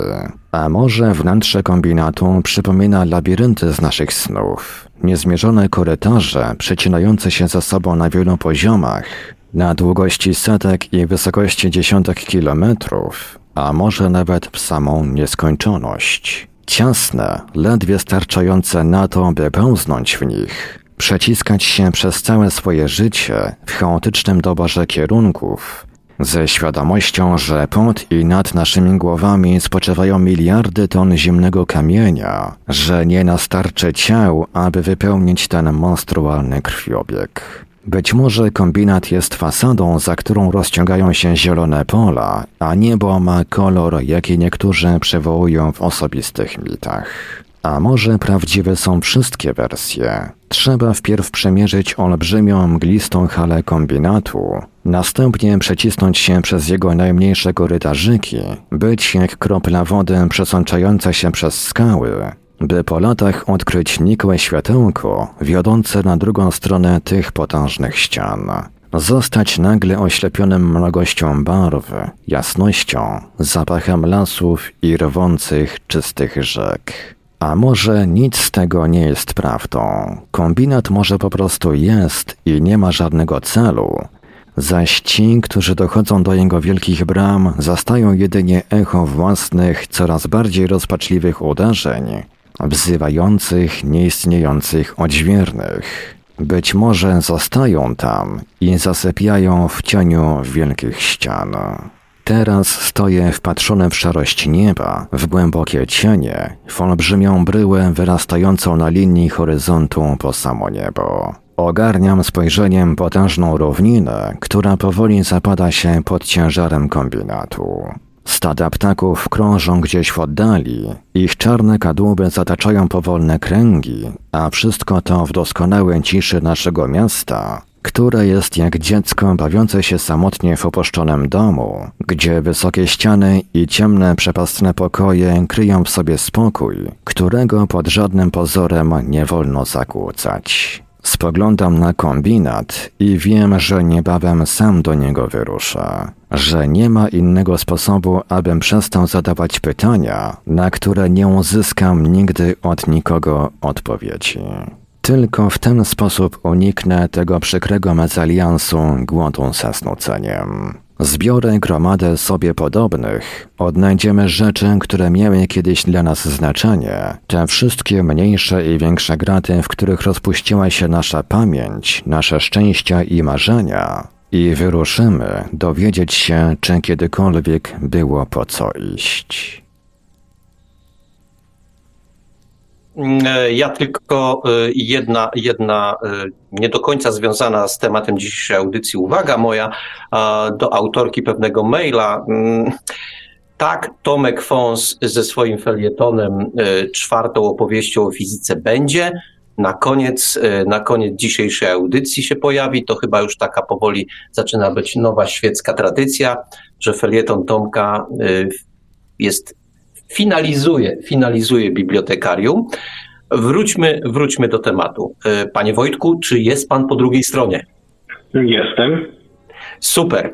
E, wrócimy jeszcze do samego gatunku, do weird, weird, ale ja chciałbym teraz, e, teraz troszeczkę porozmawiać o, o pana twórczości. Sorry, Marek. Tak? Ja się wtrącę, bo skoro... Wtrącaj się, wtrącaj. Skoro nasi słuchacze są akurat świeżo po tym fragmencie mm, kombinatu, Otóż ja wystrzeliłem na początku audycji z takim skojarzeniem mm, do tego muru Hadriana i, i losu czy sytuacji jakiegoś tam resztkowego Bryta, który tam pozostał w cieniu się tego, tego ten, ale chyba z życiowej praktyki znalazłem lepsze odniesienie. Tak czułem. Otóż, e, otóż kto lepiej od Wojciecha Guni w tym momencie opisał sytuację, która się rozgrywała zresztą na moich oczach u podnóża Stonehenge, gdzie e, na ziemi walali się tam hipisi, którzy już nie odróżniali ćpania od kopulowania w ogóle. No i, a nad nimi ciążył ten wielki monolit. E, I te wszystkie rozważania, wszystkie dygresje, które w tym fragmencie odniesiono, od, od, można odno, e, autor odnosi tam, doskonale pasują do tego, do tego e, ogromu e, poza tymi zwłokami, no, tymi współcze, tą współczesnością, która, która nam została, że tak powiem, po tym, po tym neolicie. No to już tak na marginesie. Wiesz co, Wiktorze, a dla mnie ten fragment był najlepszą ilustracją tego, że groza w wypadku tego rodzaju prozy, ona się czai poza słowami. Ona tak wyskakuje spoza tych słów i po prostu jest y, Marku, obezwładniająca. Marku, to, to, to tak samo jest z każdym uczuciem. Y, mówiliśmy o tym wiele razy, że y, o miłości najpiękniejszą powieścią jest taka, której słowo miłość nigdy nie pada, nie? To samo z nienawiścią, to samo z grozą tego. To musi, zresztą czy, czy, czy, czy już Stephen King kiedykolwiek się odnosi do strachu, do... E, A ze Stephenem Kingiem to jest różnie. Różnie, ale, różnie, Okej. Okay. To ja teraz do twórczości naszego gościa. Był rok 2014 i zbiór, zbiór opowiadań powrót. Później był rok 2016 i pokaza, pokazała się powieść Nie ma wędrowca. Dwa lata później e, Miasto i rzeka, to kolej, kolejna powieść. E, później e, mieliśmy nagradzany, i o, o, tym warto wspomnieć, Dom Wszystkich Snów. E, o wszystkich tych tytułach e, warto, warto porozmawiać, e, szczególnie o tym obsypanym nagrodami, ale ale dosłownie na dniach, czy w najbliższym czasie ukazuje się kolejna książka, mm, Złe Wszechświaty. I to nie jest taka zwykła książka. To zacznijmy od niej, jakby pan trochę o niej opowiedział. No, to znaczy, pomysł na faktycznie nie jest to zwykła książka o tyle, że ona łączy dwa różne media, to medium tekstowe, ale też medium wizualne, ponieważ jest tam jakby i forma, jakby format książki jest inny, albumowy, ponieważ tam się znajduje ponad 100 zdjęć, ponad 100 fotografii, e, które korespondują z, z jakby z tą warstwą tekstową. Ale skąd się ten pomysł wziął? No, otóż, znaczy, to są teksty, które pisałem już od dość dawna. One tak, tak się składały, powiedzmy, do takiego zbioru. Powoli, powoli to sobie narastało. Natomiast po Domu Wszystkich Snów, jakby poczułem, że to jest jakby dobry moment, żeby, żeby z tym troszkę ruszyć dalej i mocniej. E, a to, a to wszystko dlatego, że Dom Wszystkich Snów jakby był taką, jest taką dla mnie książką, której, po której jakby napisaniu i wydaniu miałem takie poczucie, że no w jakimś sensie jakby w tej konwencji literatury niesamowitej, czy world fiction, no troszkę doszedłem do ściany. Ja bardzo bym nie chciał jako autor stać się jakby E, niewolnikiem tego swojego idiolektu twórczego. Żeby to było jakby już powtarzanie, powtarzanie, powtarzanie czegoś, co już jakby powiedziałem. I, i, i miałem taką jakby silną potrzebę, żeby spróbować jakiegoś nowego środka wyrazu. Ale żeby to nie było jakby, żeby to nie była wyłącznie jakby ucieczka w inny gatunek literacki, ale troszkę inna forma, trochę inna ekspresja. No i tak się właśnie urodził pomysł, żeby te zbierające się od jakiegoś czasu teksty e, połączyć e, jakby z tą moją drugą pasją, jaką jest bieganie z aparatem i, i spróbować, spróbować z tego zrobić jakąś taką w miarę spójną e, rzecz. No i zobaczymy, jak się ten eksperyment powiedzie. Krzysiek Biliński z wydawnictwa 9 e, zgodził się jakby na tę moją fanaberię. E, stwierdził, że jak najbardziej e, zaryzykujemy. No i ryzykujemy zobaczymy, co z tego wyjdzie.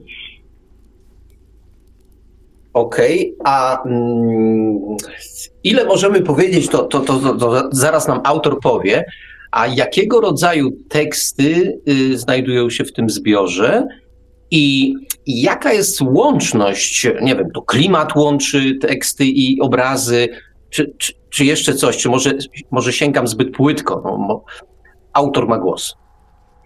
E, to są teksty w zasadzie afabularne, poza kilkoma dłuższymi tekstami, przy czym dłuższe w tym przypadku to też nie są, też nie jest jakieś, to jest troszkę jakby duże słowo, bo one są dość, dość krótkie. E, nawet bardzo krótkie. Tam one się, chyba ich długość się waha od jednego zdania do tam chyba 8 stron maksymalnie. E, natomiast są to teksty, oprócz tego, że są w większości afabularne, są to takie miniatury, powiedziałbym, medytacyjno-poetycko-filozoficzne, e, które z, ze zdjęciami zostały połączone jakby i troszkę na prawach klimatu, nastroju, e, ale też takich powiedzmy bardzo luźnych skojarzeń, które gdzieś tam się pojawiały w głowie podczas ich pisania. E, to znaczy, kiedy później jakby przeglądałem ten materiał zdjęciowy, który chciałem włączyć, starałem się szukać jakichś skojarzeń łączących dany tekst z danym zdjęciem albo zestawem zdjęć. E, tam się oczywiście pojawiają pewne stałe jakby leitmotywy, no ale one się też jakby po, pojawiają się i w tekstach, i w fotografiach, więc e, jakby chciałem też jakby zrobić takie troszkę kłącze e, estetyczno-myślowe, że tak to górnolotnie ujmę.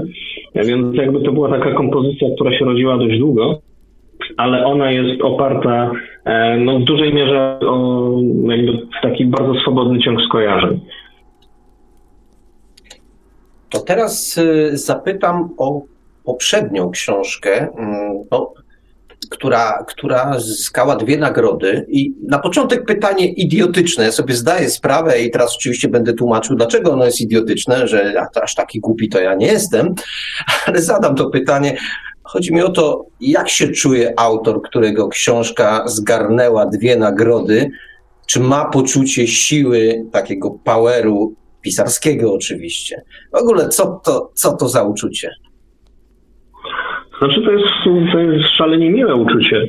E, nie ma, nie będę jakby kokietował, że, e, że nie zrobiło jakby to na mnie wrażenie, albo że mnie to nie obeszło. Wprost przeciwnie, no to, to, było, to była bardzo duża satysfakcja i bardzo duża radość. No po prostu. To jest, zresztą chyba zawsze, kiedy powiedzmy nasza praca zostanie doceniona, e, no to jakby to jest, to jest powód do radości i tak też było w moim przypadku.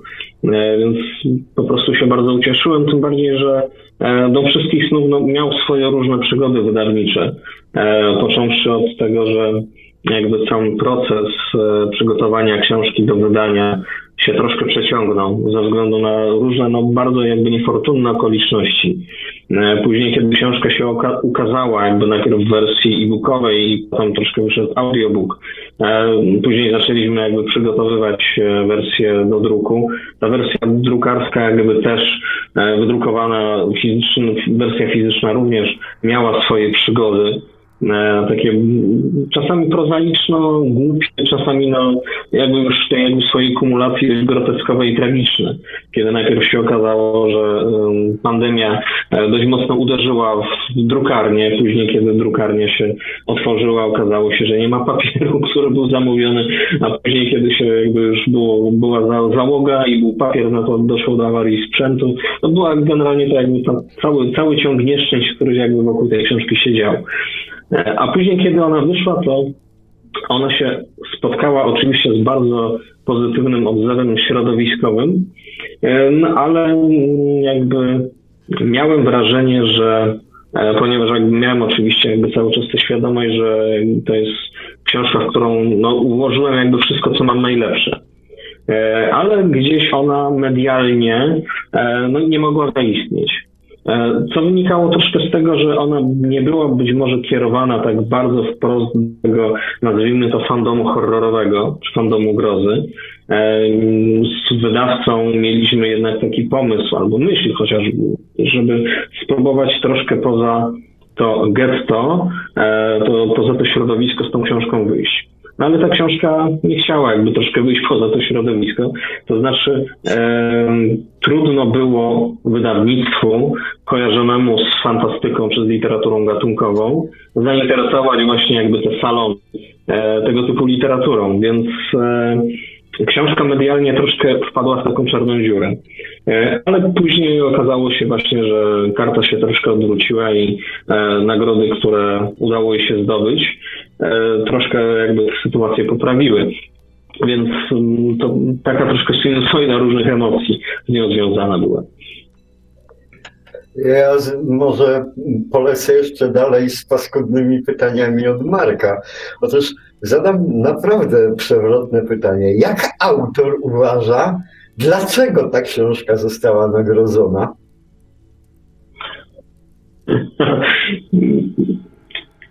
No tak, to jest, to jest rzeczywiście wredne pytanie, bo musiałbym tutaj sobie troszkę pokadzić. E, no, wydaje mi się, że przede wszystkim dlatego, że jest dobra. Ale co to znaczy dobra książka?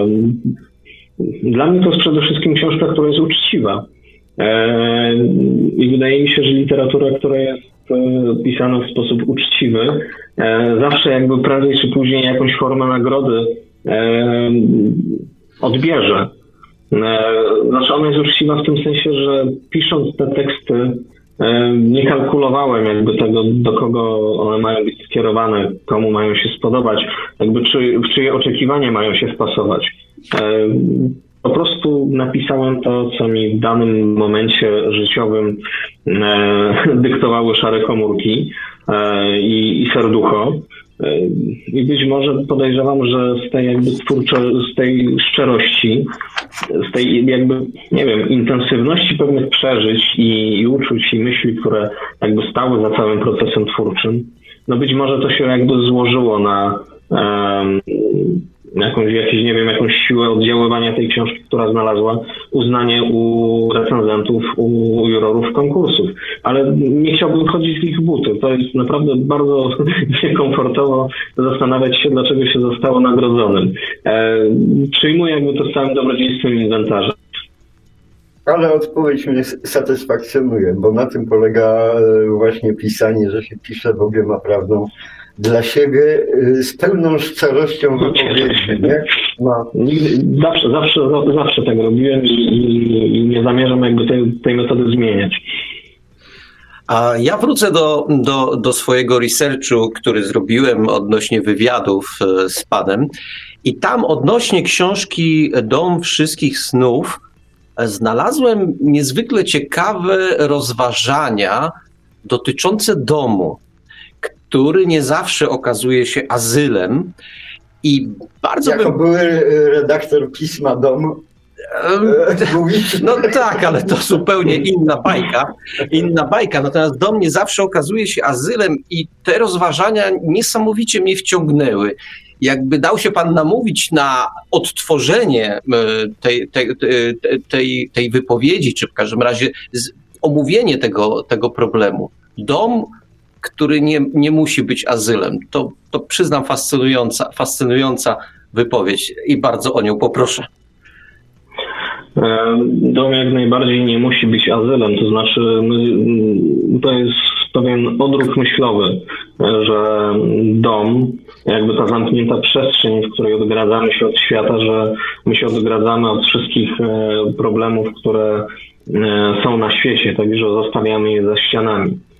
Ale, ale to jest złudzenie, takie dość powiedziałbym złudzenie z gatunku takich bardzo E, przewrotnych i jakby objawiających tą swoją e, troszkę złowie, swój złowieszczy charakter w najnieodpowiednich momentach. E, ponieważ co my tak naprawdę zostawiamy jakby na zewnątrz ścian domu, jakby co my zostawiamy na, na zewnątrz tego azylu. Albo inaczej, z czym my tak naprawdę się zamykamy w tym azylu? Z czym zostajemy uwięzieni? Zostajemy uwięzieni, uwięzieni jakby z całym bagażem e, problemów, które nosimy w sobie. I, I tu się nie da od tego odgrodzić. I dopiero jakby w momencie, kiedy odcinamy się od świata, obciążeni jakby tym całym właśnie bagażem e, jakichś rzeczy, które nas dręczą albo nas ograniczają, albo w jakikolwiek inny sposób zatruwają nam życie, nie tylko nam zresztą, bo też mogą zatruwać życie naszym bliskim. E, I dopiero jakby wtedy, kiedy E, zostajemy sam na sam z tymi wszystkimi problemami nierozwiązanymi, no to wtedy możemy sobie zdać sprawę z tego, że tak naprawdę to nie świat na zewnątrz jest naszym problemem, nie jest naszym kłopotem i nie jest źródłem zagrożenia, tylko my sami. To wszystko, co w sobie nosimy. I dlatego jakby ten dom z domu wszystkich snów nie jest azylem. E, nie, nie, nie może być azylem, bo ludzie, którzy e, się chronią w tych przestrzeniach, tak naprawdę rzeczy, które ich ścigają, e, które ich dręczą, to są rzeczy, które oni mają wpisane w swoje DNA. I tutaj nie da się zbudować, jakby nie da się od samego siebie odseparować murem. Człowiek jest zawsze sam ze sobą i jest na siebie skazany. I niezależnie od tego, w jakim miejscu się znajduje, cały czas nosi ze sobą ten sam bagaż. Tak, myślę, że myślę, myślę, że to jest jakby najbardziej zwięzłe mm, w tej chwili, mm, jakie mogę przedstawić, wytłumaczenie jakby tego, tej całej idei domu, który nie jest właśnie azylem. Mm, przynajmniej, przynajmniej tak mi się wydaje.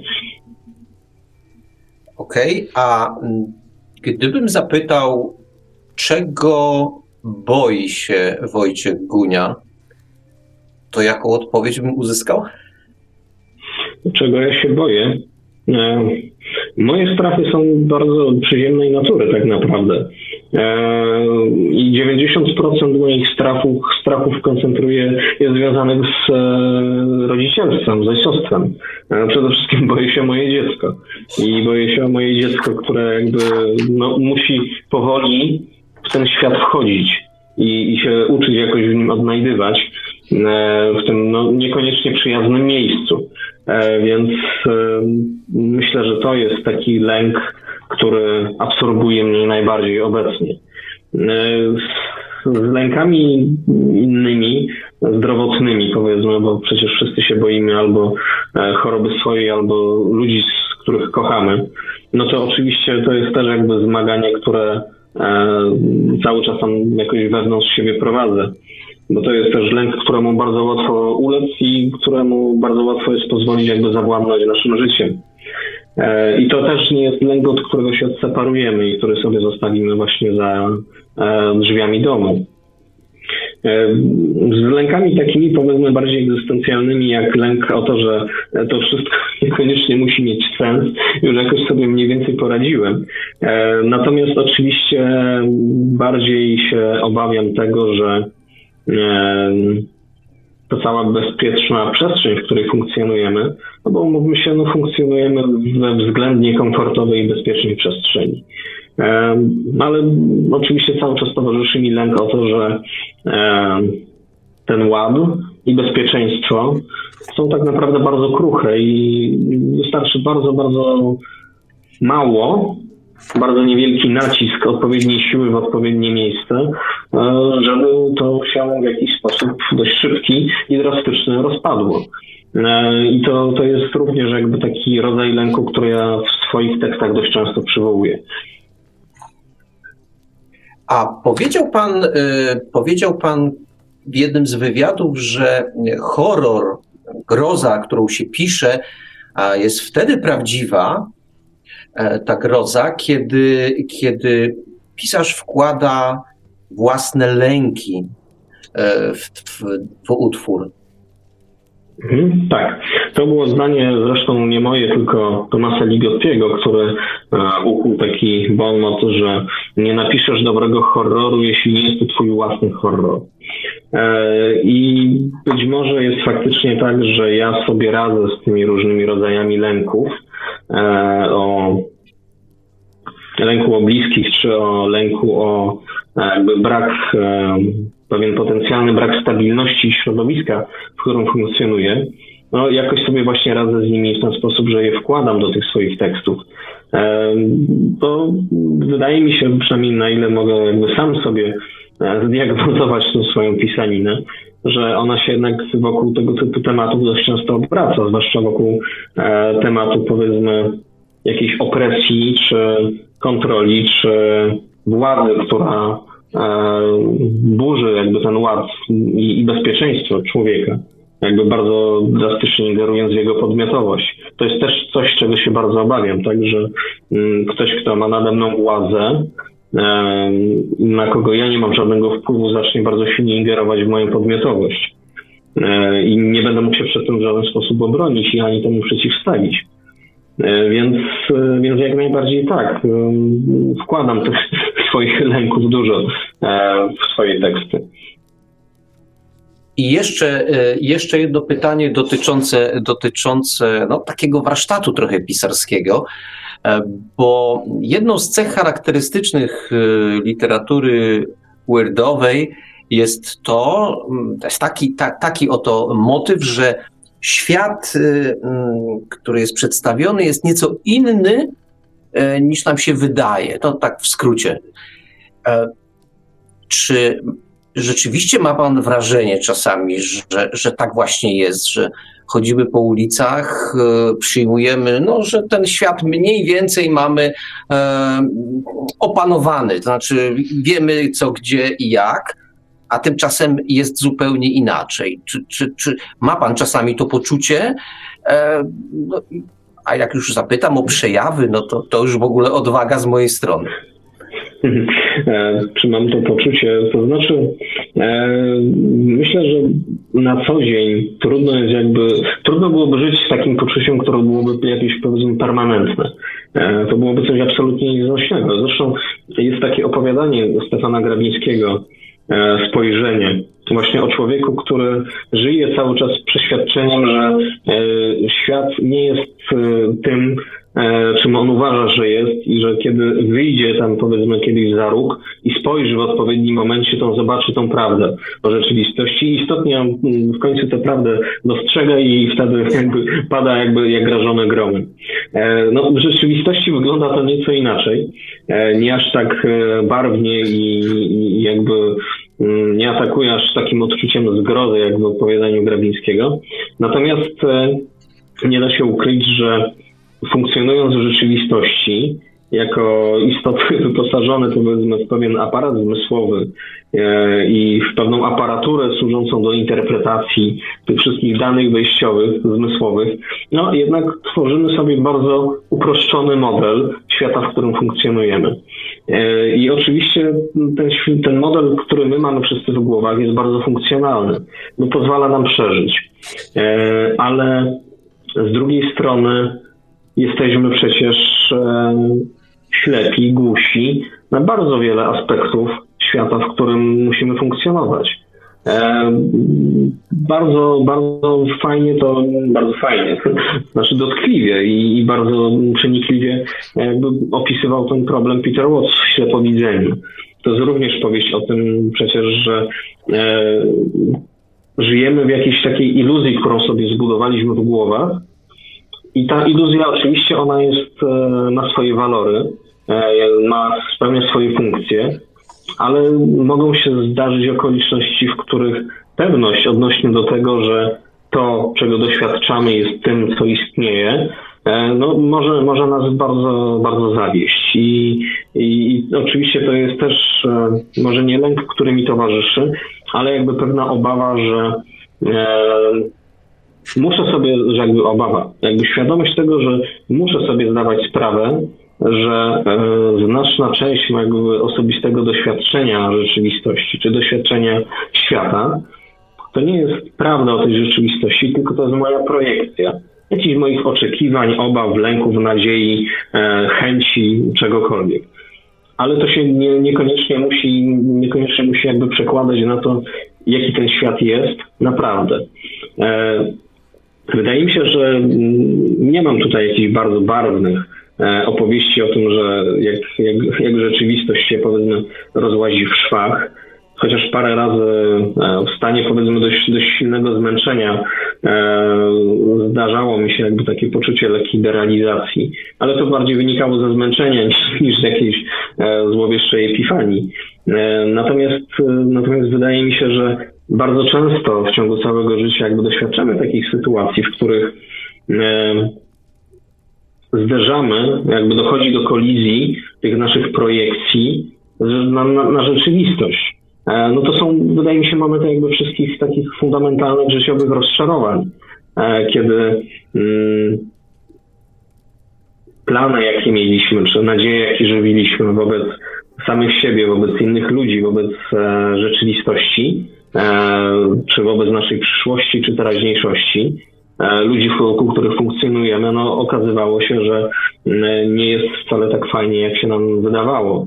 Jakby i te nasze ścieżki, które, sobie wytyczaliśmy w stronę jakiegoś celu, w ogóle do tego celu nie prowadzą. E, prowadzą za to w jakieś takie bardzo dziwne, nieprzyjemne, ciemne miejsca. I jeżeli wydaje mi się, że każdy człowiek, który doświadczył jakiegoś dużego życiowego rozczarowania, E, chociażby to było rozczarowanie samym sobą, jakby i jakby swoim znaczeniem dla świata wokół.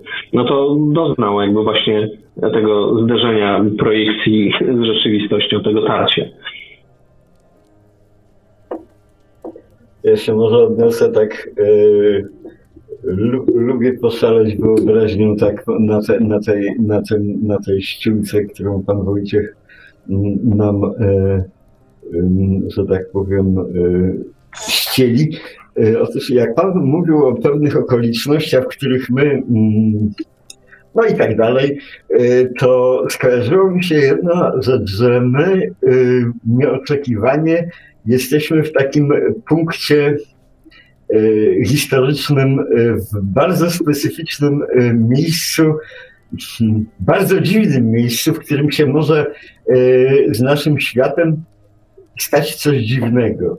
Otóż e, przypomnę wszystkim, że wszystkie nauki matematyczno-przyrodnicze zostały stworzone po to, żeby nam ten świat oswoić, czyli opisać, żebyśmy się poczuli jak w domu.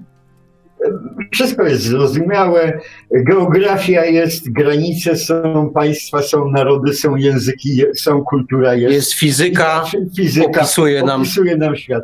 Jak, jak to, jak się nam te nauki sprawowały z tym opisywaniem? No bardzo różnie i można, można tutaj tego. Natomiast zobacz, zobaczcie, w jakim punkcie my w tej chwili jesteśmy. W tej chwili e, mapa świata, taką, którą my możemy sobie wrzucić w internet i obejrzeć, jest już dla mnie mapą historyczną. To jest nieaktualna mapa.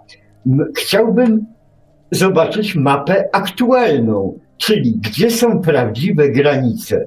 Na przykład nie państw, bo państwa już nie mają wielkiego znaczenia, nie narodów, bo, bo e, one też nie mają wielkiego znaczenia, ale na przykład granice korporacji, granice polityki, granice ideologii, granice światopoglądów po prostu. Wszystko, co jest związane z internetem, na przykład z tym narzędziem i tak dalej, to się pojawia no, potrzeba nowego opisu świata, a on jest absolutnie nieuchwytny, bo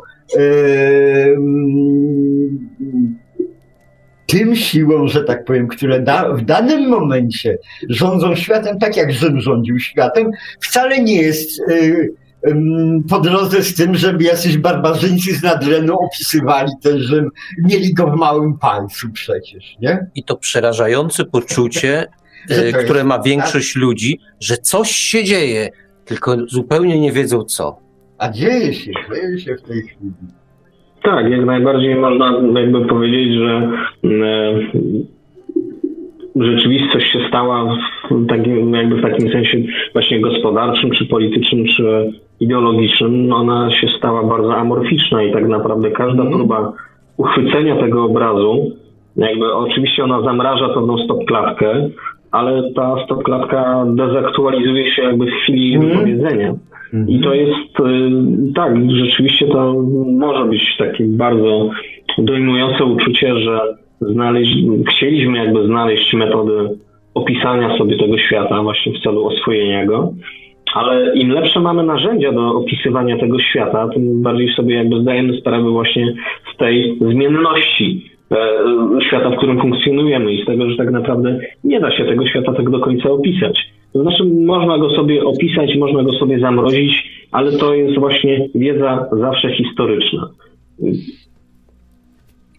A czy to są, rozumiem, że to są świetne warunki dla takiej literatury, jaką pan uprawia, to znaczy dla tego weirdu, no bo e, tego rodzaju, tego rodzaju e, atmosfera, tego tak, rodzaju. Atmosfera jest piękna. No tak, no ona jest jakby stworzona dla tego gatunku.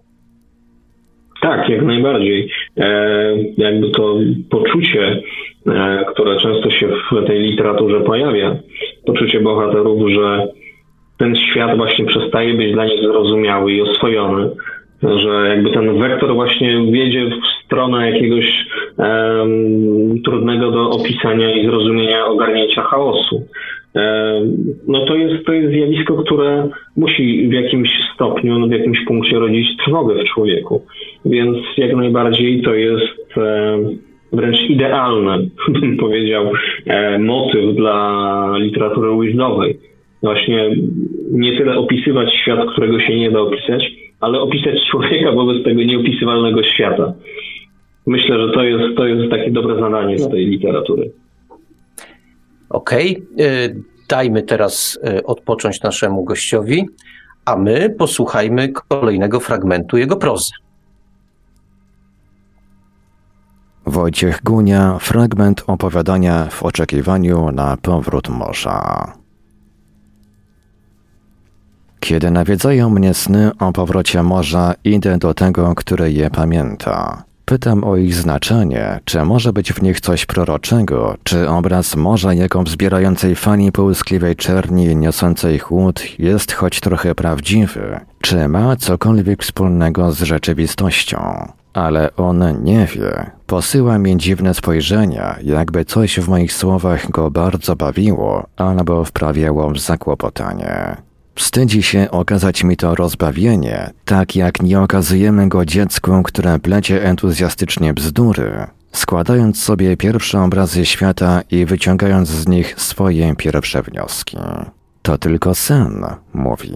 Skąd twoja głowa miałaby wiedzieć, jak wygląda nadejście fali, narodziny morza? Odpowiadam, że w ciągu całej historii świata morza rodziły się i umierały niezliczoną ilość razy, Więc może gdzieś głęboko we mnie, tak jak zresztą w każdym z nas, jest jakiś ślad pamięci Ziemi, jakieś ukryte znamie, odciśnięte w gęsto splątanych łańcuchach genów. Czy te sny mogłyby być prorocze? Ponawiam, gdy on ogląda kolejny kawałek blachy, odłamany od jednego z wraków. Czyli czy mogłyby dotyczyć tego, co się stanie, tak? Upewnia się. Tak. Podobno nie ma na świecie żadnej nowej rzeczy, są jedynie te, o których wszyscy już zdążyli zapomnieć. Kiedy śnisz przyszłość, śnisz jedynie to, co zdążyło się wydarzyć na tyle dawno, by nikt o tym nie pamiętał. W tym jest, jak podejrzewam, źródło jego spokoju. Być może wie, że doświadczy morza jeszcze nieskończoną ilość razy. Doświadczy zdumienia morzem jako dziecko, doświadczy jego śmierci jako dorosły i doświadczy tęsknoty i nadziei jako starzec. Moje sny są tylko snami. I choćbym próbowała wierzyć w pamięć świata, która wniknęła także we mnie, Muszę przede wszystkim wiedzieć, a nie wierzyć, że sny to jedynie zdeformowane wyobrażenia, gra karmiącej się bodźcami wyobraźni i pamięci, uprawiającej sztukę kolażu. Nic ponad to. Jakichkolwiek nadziei czy wspomnień nie przyniosłyby moje słowa, są to tylko moje słowa i rezonans, który wzbudzają w moim starym towarzyszu. Reakcja niezależna od żadnego z nas. A jednak nie potrafię uwolnić się od obrazów ludzi odchodzących w dal ku nieobecnemu morzu i nie potrafię też uwolnić się od obrazów ludzi, którzy próbują porzucić swoją formę, widząc powrót wody. Trzymają mnie z jednakową siłą i wspomnienia i sena. Ale czy wspomnienia i sen czymkolwiek się od siebie różnią? Czy wspomnienia nie są formą snu? A zatem nie potrafię się uwolnić od snów skoncentrowanych wokół morza, wokół jego nieobecności albo jego apokaliptycznego powrotu.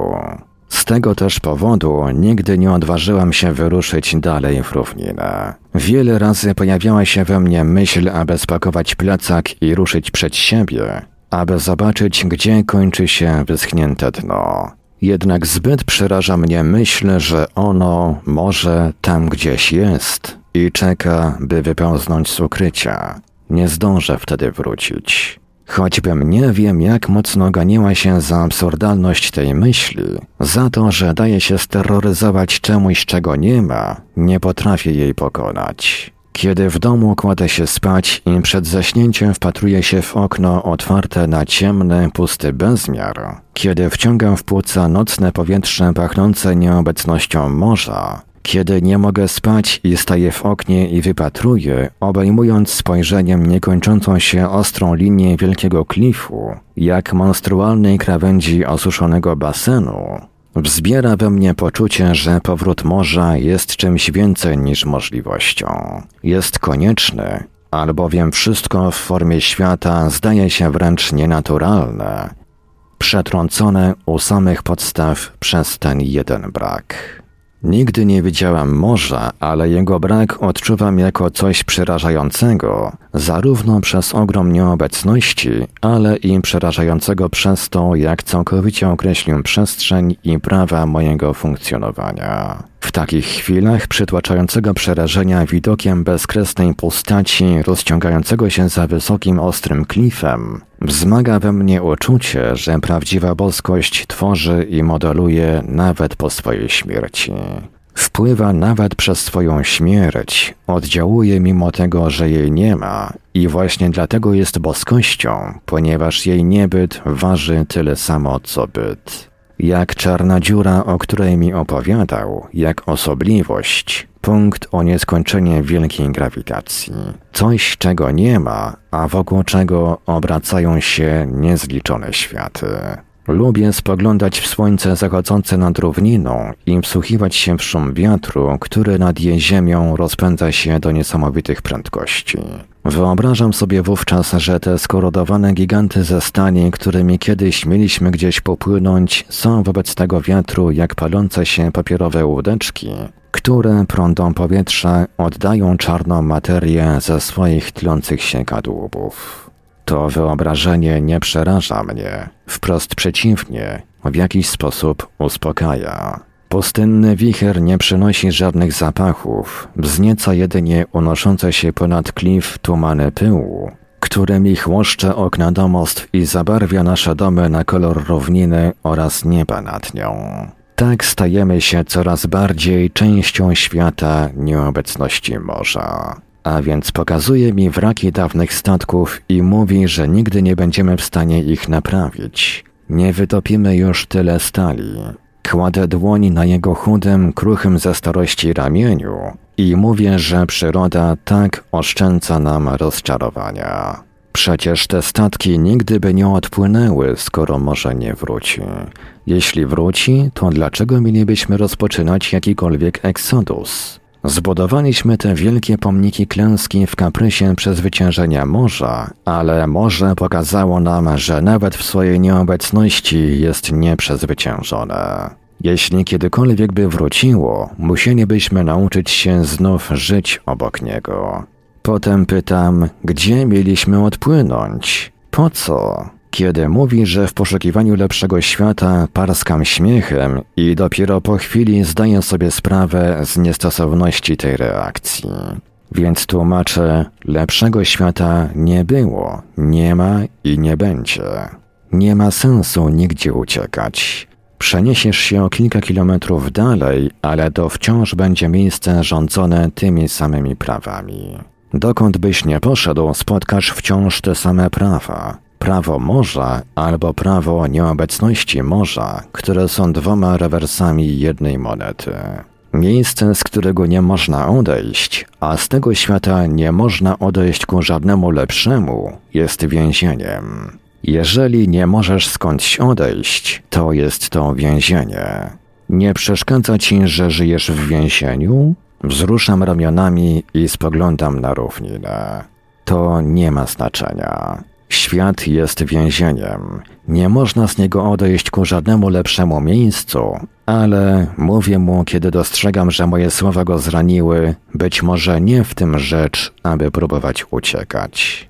Pragnęliście odejść, chcieliście szukać. Gdyby się to udało, gdyby te kolosy wypłynęły, gdyby te arki ruszyły napędzane ropą, żaglami i waszym pragnieniem, gdybyście znaleźli nowe miejsce i w nim rozpoczęli wszystko od nowa, to jak uważasz, ile czasu by upłynęło, zanim opadłby na was, być może na któreś kolejne pokolenie, ten kir smutku, ta żałość zniewolenia? Jak szybko znów zapragnęlibyście się wyrwać gdzieś dalej. I co by się stało, gdybyście po przeżyciu iluś tam cykli poszukiwań stabilizacji i buntu odkryli, że zatoczyliście koło i dotarliście do miejsca, z którego rozpoczęliście podróż?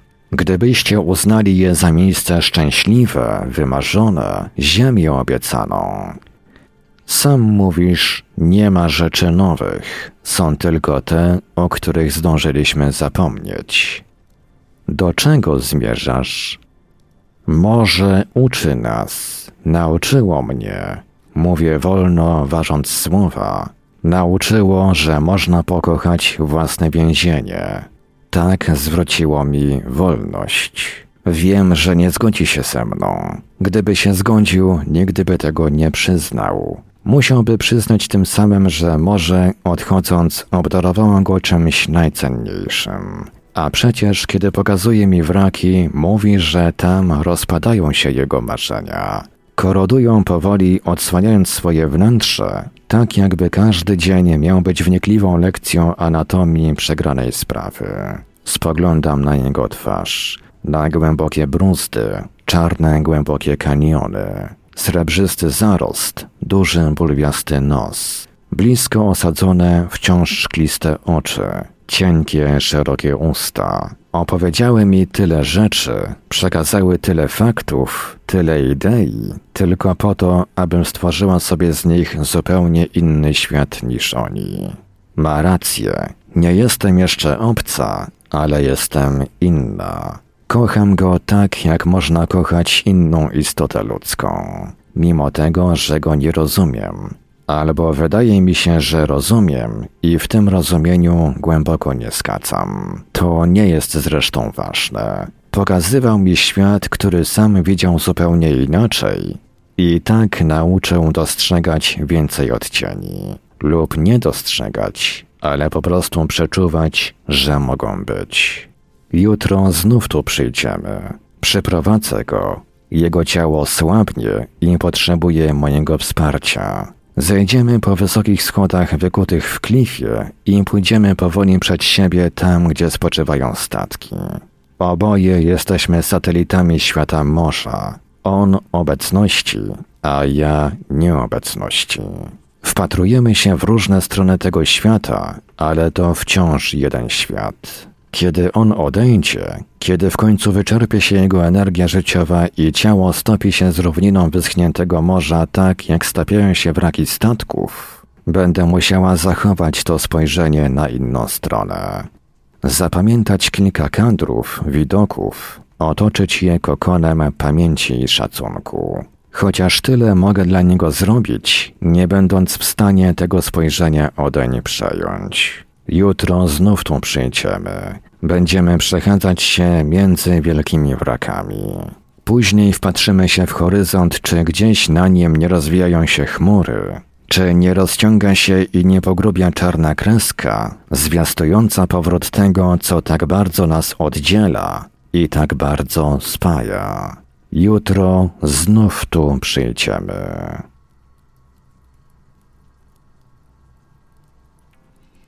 To był kolejny fragment prozy naszego gościa. Trochę brzmiało w tym fragmencie, pobrzmiewał Leibniz. E, żyjemy na najlepszym z możliwych światów, ale no, w pewnym fragmencie oczywiście. Wcześniej, kiedy rozmawialiśmy, pojawiało, pojawiało się także sporo filozofii. Czy to jest e, jakaś pana pasja? E, czy to jest pasja? E, raczej troszkę tak. To znaczy, ja się akurat z filozofią zawsze dość mocno interesowałem. Natomiast to też nie jest tak, że ja się staram jakby pisać z taką intencją tworzenia tekstu filozoficznego. Raczej jakby ten język filozofii E, dość dobrze wyraża pewne stany emocjonalne, które jakby we mnie są i które jakby domagają się, przepraszam, e, e, wypowiedzenia. Więc jakby ta filozofia tak wychodzi troszkę przy okazji. Zresztą bardzo mi się podoba w tekstach powiedzmy filozoficznych ich warstwa językowa. Jakby i słownictwo składnie, ale też rytmika E, zawsze, zawsze robiły na mnie bardzo duże wrażenie i uważałem je za taki bardzo estetycznie ciekawy kierunek i, i rodzaj prozy. E, więc jakby z takich względów pragmatyczno-estetycznych ta filozofia gdzieś tam faktycznie u mnie wychodzi. No i faktycznie filozofowie e, różni, którzy próbowali mi objaśnić świat, albo w zasadzie naświetlić mi nieobjaśnialność tego świata, no, byli dość ważni dla, dla mojego osobistego rozwoju. No i pewnie w jakiś sposób to później przenika do tej twórczości. Żeby pociągnąć może klimat taki refleksyjny tego opowiadania i tego, to co Marek zauważył, mm, tych koligacji z filozofią, to ja może, mm, może wygłasza rzecz cholernie trywialną, ale my przy wszystkich takich projekcjach właśnie pisarskich czy, czy, czy analizie świata wychodzimy z punktu widzenia osób no w miarę, w miarę dojrzałych, w miarę świadomych, w miarę ukształtowanych. Natomiast powinniśmy pamiętać o tym, że przy największych momentach największego horroru, największego lęku, strachu, katastrofy i tak dalej, te punkty to są również punkty, w których się toczy życie najpiękniejsze, najszczęśliwsze, najszczęśliwsze dzieciństwo jakiegoś dziecka, pierwsza miłość jakiej, jakichś młodych ludzi, yy, pierwsza praca, pierwsze dzieło. To są najcudowniejsze chwile, chociaż naokoło jest ten, podejrzewam, że, że najpiękniejsze życiowe swoje chwile przeżyły również niektóre dzieci w czasie, w getcie, e, kiedy, kiedy już płonęło w, środku tej Warszawy. Nie? E, jest to, trzeba o tym pamiętać, że świat e, dzieli się właśnie na tych, którzy je, zawsze będą postrzegać ten moment historii jako najpiękniejszy w swoim życiu. To jest e, zupełnie anegdotycznie można mówić, że ten e, nasz COVID, który nas tutaj tępi jako dorosłych, mamy z nim problemy, przecież ten to będą kiedyś ten, ten czasy wspominać ludzie. Którzy w tym czasie się zakochali po raz tak, pierwszy. Którzy... Jako cudowny tak. moment historii po prostu. Tak. To powiedzmy, to powiedzmy tak bardzo filozoficznie. Natomiast y, ja bym chciał teraz y, troszkę obniżyć poziom naszej dyskusji, no może nie tak zupełnie, ale chciałbym zapytać o rzeczy bardzo proste. To znaczy, kiedy Wojciech Gunia poczuł albo za, zapragnął być pisarzem? Bo to jest. To, to nieproste pytanie. Nie, Łaska no, boska bierze no, się. Tak, ale, ale to różnie bywa, no. bo niektórzy wiedzą od dziecka, że chcą być pisarzami, a na niektórych to spływa później. Jak to było u naszego gościa? No, u mnie to chyba było dość późno. E, często sobie jakby spotykam się albo w rozmowach, albo w wywiadach z opowieściami kolegów o tym, że tam pierwsze opowiadania pisali mając tam, nie wiem, lat 6, 7, 8, tak w zasadzie zaraz, kiedy tylko nauczyli się pisać, te, te historie im się zaczęły jakoś tak układać w głowach, oczywiście na miarę wieku. No, u mnie to było troszkę inaczej, bo y, ja dopiero zacząłem pisać tak bardziej na poważnie po skończeniu studiów. Jakby już nawet kończąc studia, jakby nie miałem oczywiście takiego planu, że będę pisał cokolwiek. I po prostu jakoś tak się złożyło, że e, spotkałem się z tekstami, które jakoś tak szczególnie były dla mnie stymulujące. To była twórczość Tomasa Ligottiego, która takie dość wstrząsające wrażenie na mnie zrobiła. Znaczy ona tak syntetyzowała bardzo dużo tropów literackich, które zawsze były dla mnie ważne. I ona to syntetyzowała w formie właśnie jednego spójnego tekstu, który na mnie właśnie bardzo mocno wpłynął i wtedy pomyślałem, że oho, to jest może sposób, żeby jakoś spróbować coś wyrazić, coś, coś, coś pójść e, w tę stronę. A może nawet nie była to intencja, po prostu w tym momencie dopiero jakby zaistniała jakaś potrzeba, żeby usiąść do klawiatury i, i zacząć e, wybijać znaki. Więc to nie, był, to nie był element jakiegoś szerszego planu, czy, czy nie wiem, czy marzeń, czy zamiarów, e, bo ja ani nigdy nie planowałem być pisarzem, ani nigdy nie marzyłem o byciu pisarzem. E, po prostu w pewnym momencie jakieś zapadki w głowie mi przeskoczyły, jakieś, mm, jakieś tryby zatrybiły i, i to się zaczęło dziać. E, nie mam tutaj jakby żadnego innego wytłumaczenia ani, ani historii. Po prostu się tak stało. A co czyta Wojciech Gunia? To znaczy, wiemy już, że na pewno Weird, ale i o tym pewno jeszcze powiemy. Natomiast e, z tak zwanych mainstreamowych pisarzy, a może niekoniecznie mainstreamowych, może z innych gatunków literackich, e, co nasz gość czyta? W zasadzie staram się, może to będzie dziwne wyznanie jak na twórcę beletrystyki, ale ja czytam bardzo mało beletrystyki. Czytam głównie e, literaturę naukową, e, filozoficzną, e, ewentualnie literaturę co wynika troszkę, jakby, co wynika troszkę jakby z mojego wyuczonego zawodu. Natomiast e, kiedy już sięgam po beletrystykę, e, to staram się nie narzucać sobie jakby żadnych ram, e, więc co ja teraz mam? O, powiem panu, powiem panom, co czytam obecnie, co mam otwarte. To jest książka pasuje jakby optymistycznym e, tytułem scenariusze końca Zmierzch Kres Apokalipsa. To jest zbiór esejów literaturoznawczych pod redakcją Dariusza Czai. To sobie akurat zabrałem teraz na urlop.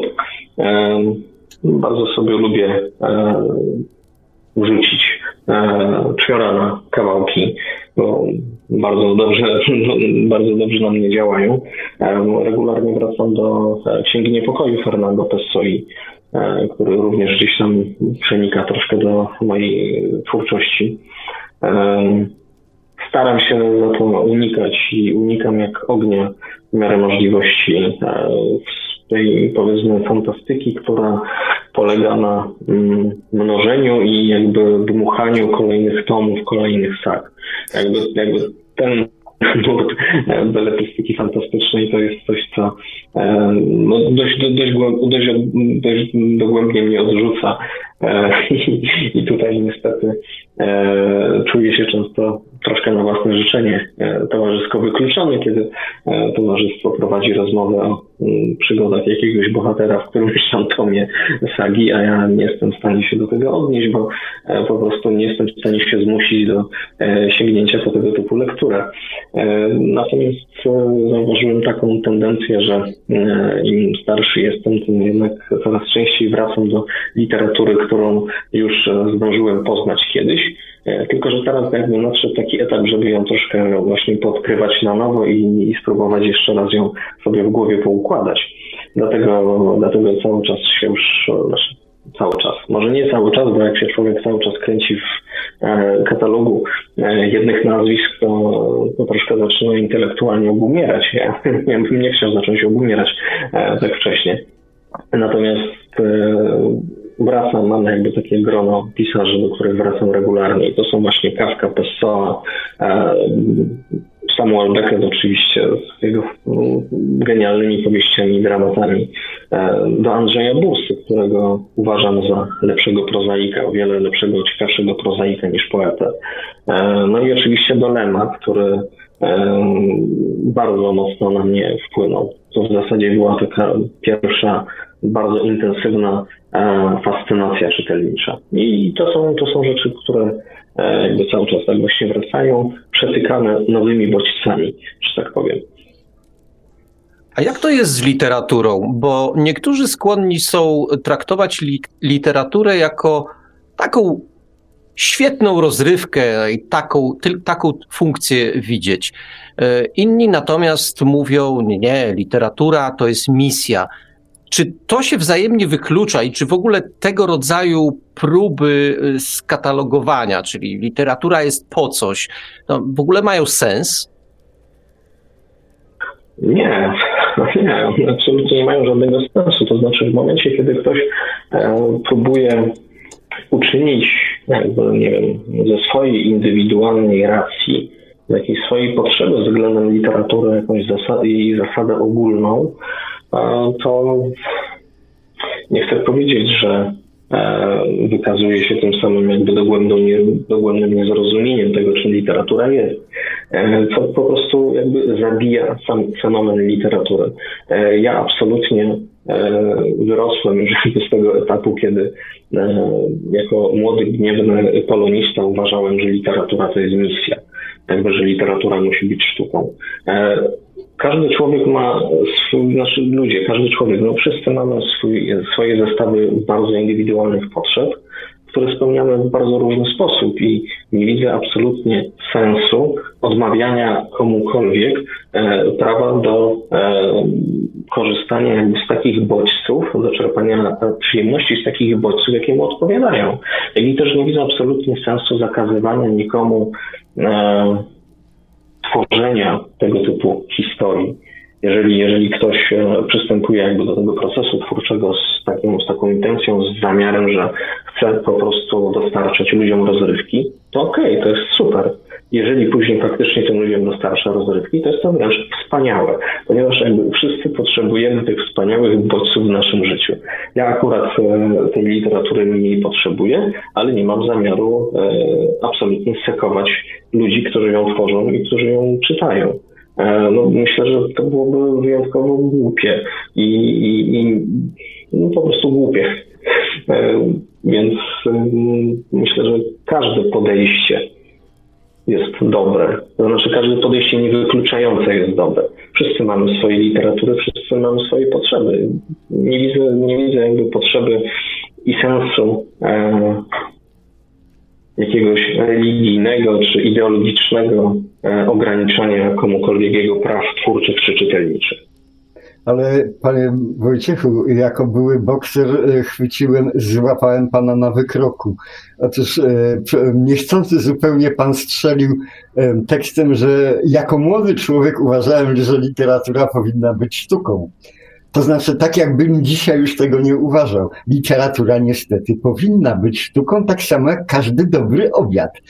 Obiad jest po to, żeby się nażreć, prawda? Ale poza tym również powinien pachnieć, wyglądać i jeszcze powinno do niego pasować jakieś dobre wino, nie? Wtedy to jest prawdziwy obiad, czyli to jest sztuka kulinarna, a to jest sztuka literacka, nie? Ale sztuka jednak. Tak, jak najbardziej. To to względem mm, okej. Okay.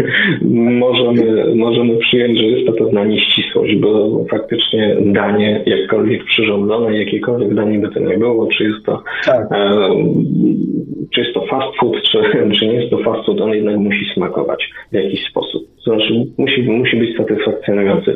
I faktycznie jest sztuką e, coś takiego skomponować. Natomiast, e, natomiast powiedziałbym inaczej. Kiedy byłem troszkę młodszy, miałem taką bardzo właśnie radykalną wizję tego, jakie funkcje literatura ma spełniać. To znaczy, nie ukrywam, miałem w sobie dość dużo takiej bardzo niezdrowej pogardy do literatury takiej stricte rozrywkowej, ale też troszkę do ludzi, którzy ją czytają.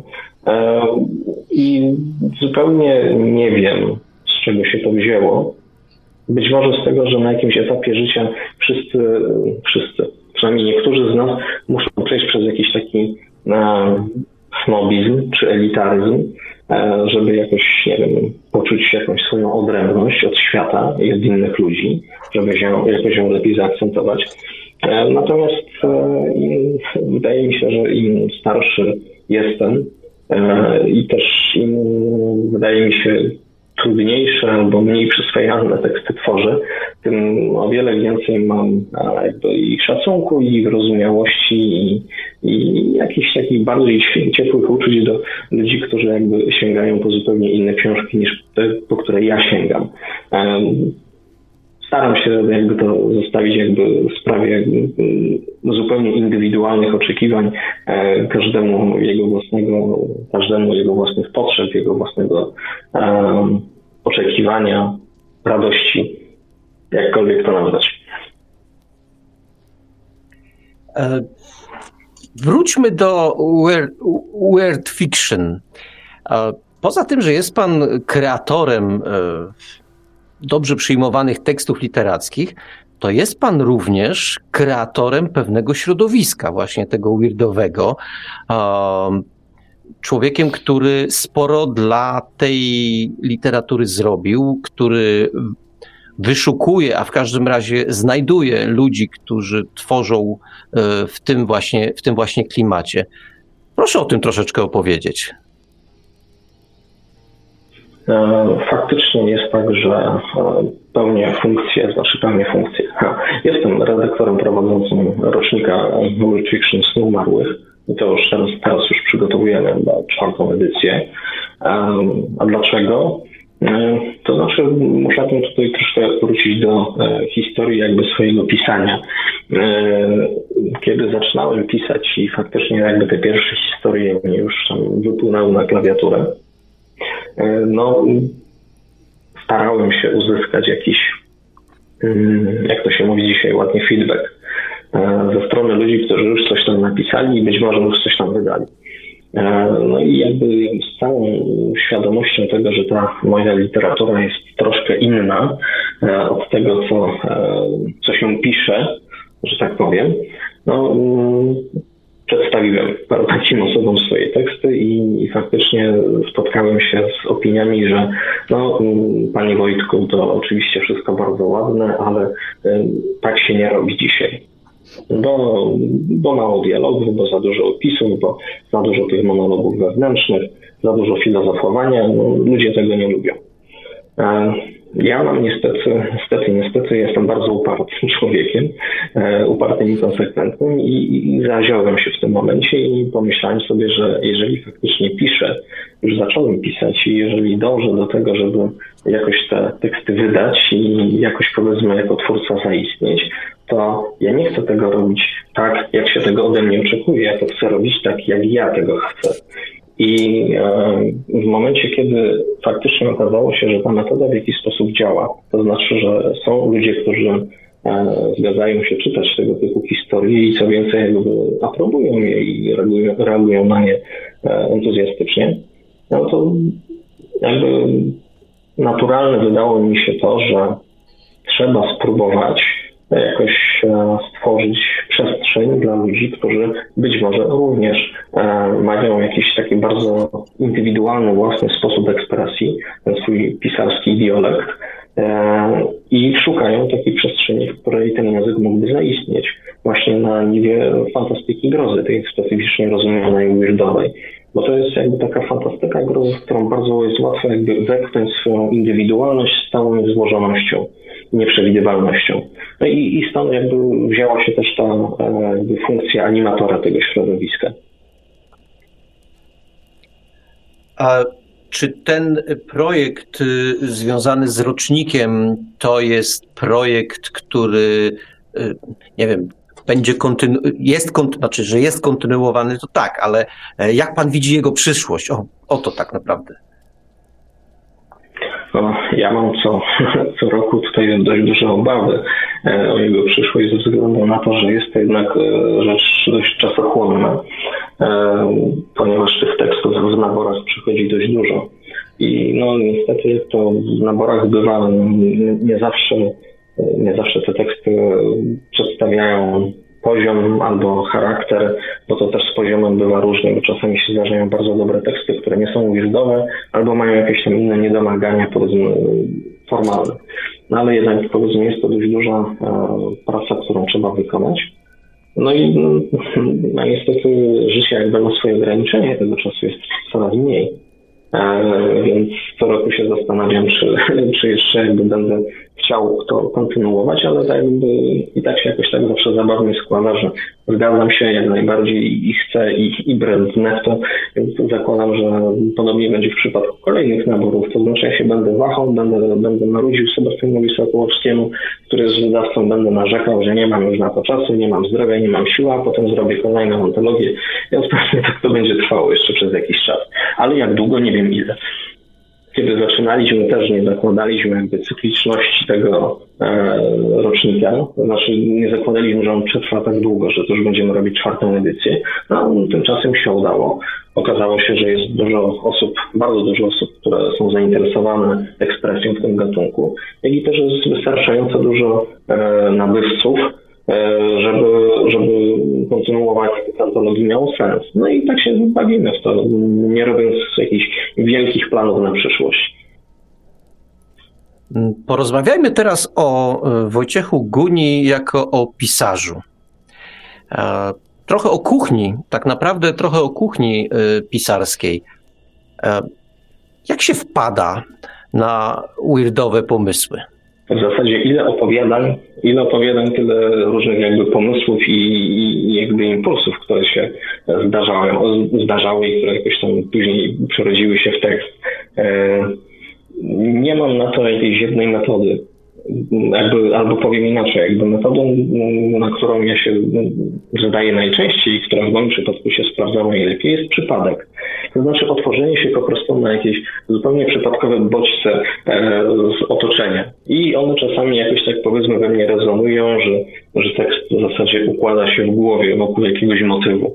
E, tak miałem z, właśnie z opowiadaniem, którym zadebiutowałem w 2013 roku, właśnie w antologii po drugiej stronie, e, opowiadaniem Wojna.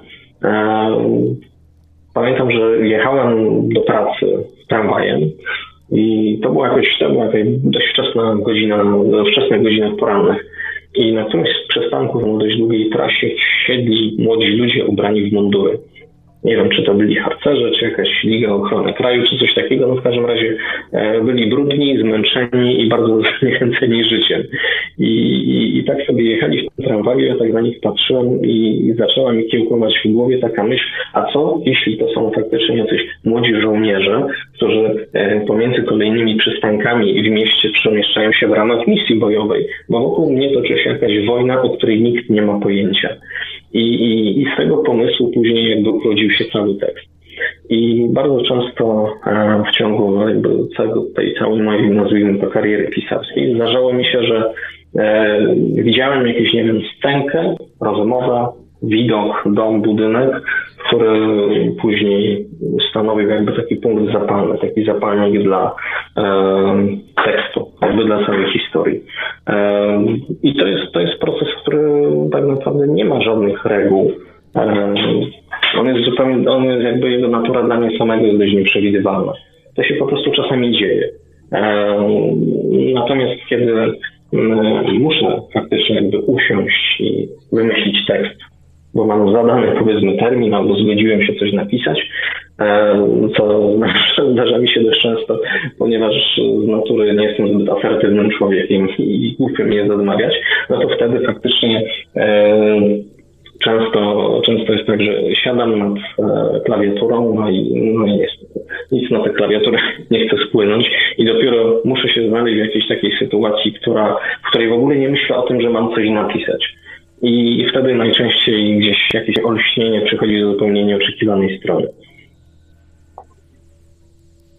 Okej, okay. a jak to jest właśnie, e, skoro jesteśmy przy kuchni pisarskiej, to jak to jest właśnie dalej? E, jest już klawiatura, jest pomysł, e, to jak to się odbywa? Czy jest jakiś rytuał pisarski Wojciecha Guni, czy no, wszystko to, co z pisaniem związane, jak, jak to się odbywa? No, dużo się właśnie tych rytuałach pisarskich e, nasłuchałem, że, że każdy pisarz powinien mieć swój rytuał, który umożliwia mu pisanie. E, dla mnie w zasadzie jedynym takim warunkiem absolutnie koniecznym do tego, żebym mógł coś skutecznie napisać, jest odpowiednie nastawienie psychiczne, które jest zupełnie ode mnie niezależne, bo zdarzało mi się już pisać teksty w fantastycznym nastroju jakby w wyjątkowo podłym nastroju, e, i narzędzie, na którym mogę to zrobić. E, nie mam żadnych innych rytuałów, po prostu potrzebuję tego jakby impulsu i chwili czasu, żeby, żeby móc ten impuls przerobić na, na znaki. Więc nie mam jakby tutaj żadnych mądrych uwag, e, które adepci sztuki pisarskiej mogliby sobie zaadaptować. Raczej bym e, polecił, jeżeli wolno mi cokolwiek polecać, na to, żeby się właśnie e, starać otworzyć na te różne dziwne sygnały z zewnątrz, na rozmowę ludzi w autobusie, na widoki przypadkowych budynków, które się mija i których czasami się nie zauważa, bo przecież możemy codziennie powtarzać jakąś trasę a, i zupełnie nie dostrzegać jakby tego, co się znajduje po drodze, więc jakby żeby się otworzyć na tę rzeczywistość. E, no i oczywiście e, wydaje mi się, że warunkiem takim absolutnie, absolutnie koniecznym dla każdego, kto chce pisać, jest jednak to, żeby czytać możliwie dużo, bo e, Wydaje mi się, wydaje mi się, bo nie mam żadnych jakby statystyk i badań, którymi mógłbym się podeprzeć, że e, natomiast jakby wnioskuję to na podstawie e, tekstów, które czasami oceniam jako redaktor właśnie z małych, że mamy taki troszkę wzrastający problem z ludźmi młodymi, którzy bardzo chcieliby być pisarzami, bardzo chcieliby pisać, ale e, niekoniecznie lubią czytać. I niestety to potem widać e, bardzo boleśnie. Dobrze, ten manifest bardzo mi się podobał, ale tak podejrzanie mi brzmi trochę. E, to znaczy żadnego piwa, ani muzy na horyzoncie, nic, tylko literatura, sztuka, czytanie? Jeśli chodzi o piwo, to nie powiem. Sporo tekstów zdarzało mi się napisać w stanie dalekim od trzeźwości. E, zwłaszcza zwłaszcza jeżeli był to piątek i wiedziałem, że na następny dzień nie muszę iść do pracy i mogę sobie spokojnie jakby pofolgować e, i posiedzieć przed komputerem, no to wtedy faktycznie jakoś tak człowiek nie zauważa tego, że jedna butelka się kończy i druga się zaczyna i jakoś tak to idzie. Jakby te znaki tak coraz lżej spływają na klawiaturę. I to faktycznie nie ukrywam, zdarzało mi się wiele razy, ale też zdarzało mi się pisanie tekstów, które są uważam za udane E, dobrych tekstów w okolicznościach, no, w których niestety nie mogłem sobie na żaden e, życiowy luz pozwolić. No i one też jakoś tam wychodziły. E, nawet wydaje mi się, wydaje mi się, że jeżeli jakiś, jeżeli używka rodzaju alkoholu pomaga w pisaniu, to może dlatego, że otwiera człowieka jakby na jego emocje. Emocje są ważne w pisaniu. Pamiętam, że jeden z tekstów, który napisałem najszybciej, jakby w największych emocjach, napisałem w ciągu chyba, nie wiem, pięciu czy sześciu godzin w pociągu relacji Warszawa-Bielsko-Biała. Ale miałem wtedy taką życiowo dość nieciekawą sytuację i pamiętam, że wsiadałem do tego pociągu w wyjątkowo podłym nastroju. I faktycznie te emocje były na tyle silne, e, nie byłem w stanie w żaden sposób sobie stłumić, że no, ich efektem był tekst, który się właśnie tak wylał ze mnie e, dość szybko. No a faktycznie, kiedy człowiek sobie tak zniesie tego wewnętrznego cenzora e, przy pomocy tam jednego piwa, czy, czy, czy dwóch, czy trzech, czy, czy czterech, e, tak długo, że jest jeszcze w stanie uderzać w klawiaturę, no to jak najbardziej może to pomóc. Byle tylko nie robić z tego reguły, żeby się to nie skończyło gorszymi problemami niż opowiadania, których nikt nie chce wydać. Ja często przytaczam tę anegdotę e, o Stephenie Kingu, że e, zdecydował się na odwyk, kiedy wręczono mu książkę, którą podobno napisał. On w ogóle tego nie pamiętał. To, tak, to, tak. tak. No właśnie. A ja jeszcze e, właściwie z kuchni pisarskiej ostatnie pytanie. Kiedy Wojciech Gunia wie, że tekst jest skończony, tak naprawdę skończony, wygładzony, gotowy dla czytelnika? E, nie wie tego nigdy. E, to znaczy, u mnie proces pisania tekstu w zasadzie się nie kończy. To znaczy, kończy się o tyle, że książka idzie do druku i ja wiem, że ona już musi trafić do druku i że już nic absolutnie nie mogę tam zmieniać. E, I to jest coś, z czym jakby sam u siebie walczę bo kiedy później wracam do tekstów już niegdyś napisanych, no mam nieraz bardzo silną ochotę, żeby je przepisać, dopisać coś, wykreślić, dodać, odrzucić. Jakby tekst nigdy nie jest u mnie jakby jakąś już zamkniętą, skończoną całością. E, znaczy to, że on jest skończoną i zamkniętą całością wynika bardziej z e, pewnych prawideł rynkowych czy wydawniczych, niż z tego, że ja wewnętrznie czuję, że to już jest gotowe. E, oczywiście jest tak, że kiedy stawiam ostatnią kropkę na końcu, no to wtedy faktycznie jest, jest we mnie takie uczucie, że okej, okay, to już jest jakby sprawa jest zamknięta. Ale to jest uczucie bardzo, bardzo krótkotrwałe i zazwyczaj przechodzi mi e, już w momencie jakby pierwszego czytania tego tekstu, tekstu który napisałem, i, i, I to jest najgorsze, że ono tak naprawdę nigdy się nie kończy. I gdyby nie to, że ja muszę te teksty składać i ktoś musi się zająć ich dalszą obróbką i przygotowaniem do wydania, to prawdopodobnie tak był w stanie rzeźbić je w nieskończoność. Zresztą w domu wszystkich snów jest jedno opowiadanie, które ja tak pisałem przez 6 lat. Więc to daje jakby pojęcie o tym, ile jestem w stanie czasu zmarnować na napisanie jednego opowiadania, zanim uznam, że jest jako tako skończone. A teraz, kiedy jakby do niego wracam, no to widzę, że pewne rzeczy oczywiście zrobiłbym inaczej. To ja proponuję, żebyśmy teraz posłuchali ostatniego fragmentu prozy y, Wojciecha Guni. Wojciech Gunia, fragment opowiadania Pokój Anny ze zbioru Dom Wszystkich Snów. Nasz pobyt u ciotki Anieli w roku następnym również przebiegł pod znakiem sezonowej pomocy. Wbrew przewidywaniom dziecko żyło, choć wymagało ciągłej opieki. Wszystko powoli odzyskiwało swój rytm, a dom, wypełniony samotnością i obezwładniającym ciepłem, niczym statek po burzy, wrócił na swój szlak leniwego dryfu. Za każdym razem przypominano mi, że pod każdym pozorem, chyba że zostanę wyraźnie poproszony, nie mogę wchodzić do pokoju Anny i dziecka. Tak minęły te wakacje, tak mijały następne, a my, jak wszystko, zyskiwaliśmy lata. Właśnie upływem lat i związaną z nim entropią tłumaczyłem sobie dziwaczne rozprężenie, które podówczas zaczęło ogarniać dom. Pierwsze dni naszego pobytu naznaczała bowiem jeszcze jakaś regularność, lecz szybko, niczym wspomnieniem mrzawki poprzedzającej upał, rozpraszała się ona pośród bałaganu obejmującego nie tylko wnętrze domu, ale i nas samych. Nasze tożsamości, tak jakby niekontrolowany upływ czasu, którego rzeka rozszczepiała się na coraz mniejsze i coraz bardziej meandrujące odnogi, pod władzą gorąca wykolejał z torów nasze osobowości, rozbijał je na różne warianty. Nasze istnienie, wyrzucone z kolejn, zawrócone ze znanych ścieżek, rozpełzały się w nieprzewidywalnych kierunkach, jakby pozbawione władzy obranej niegdyś drogi, decydowały się przymierzyć jak najwięcej kostiumów i masek.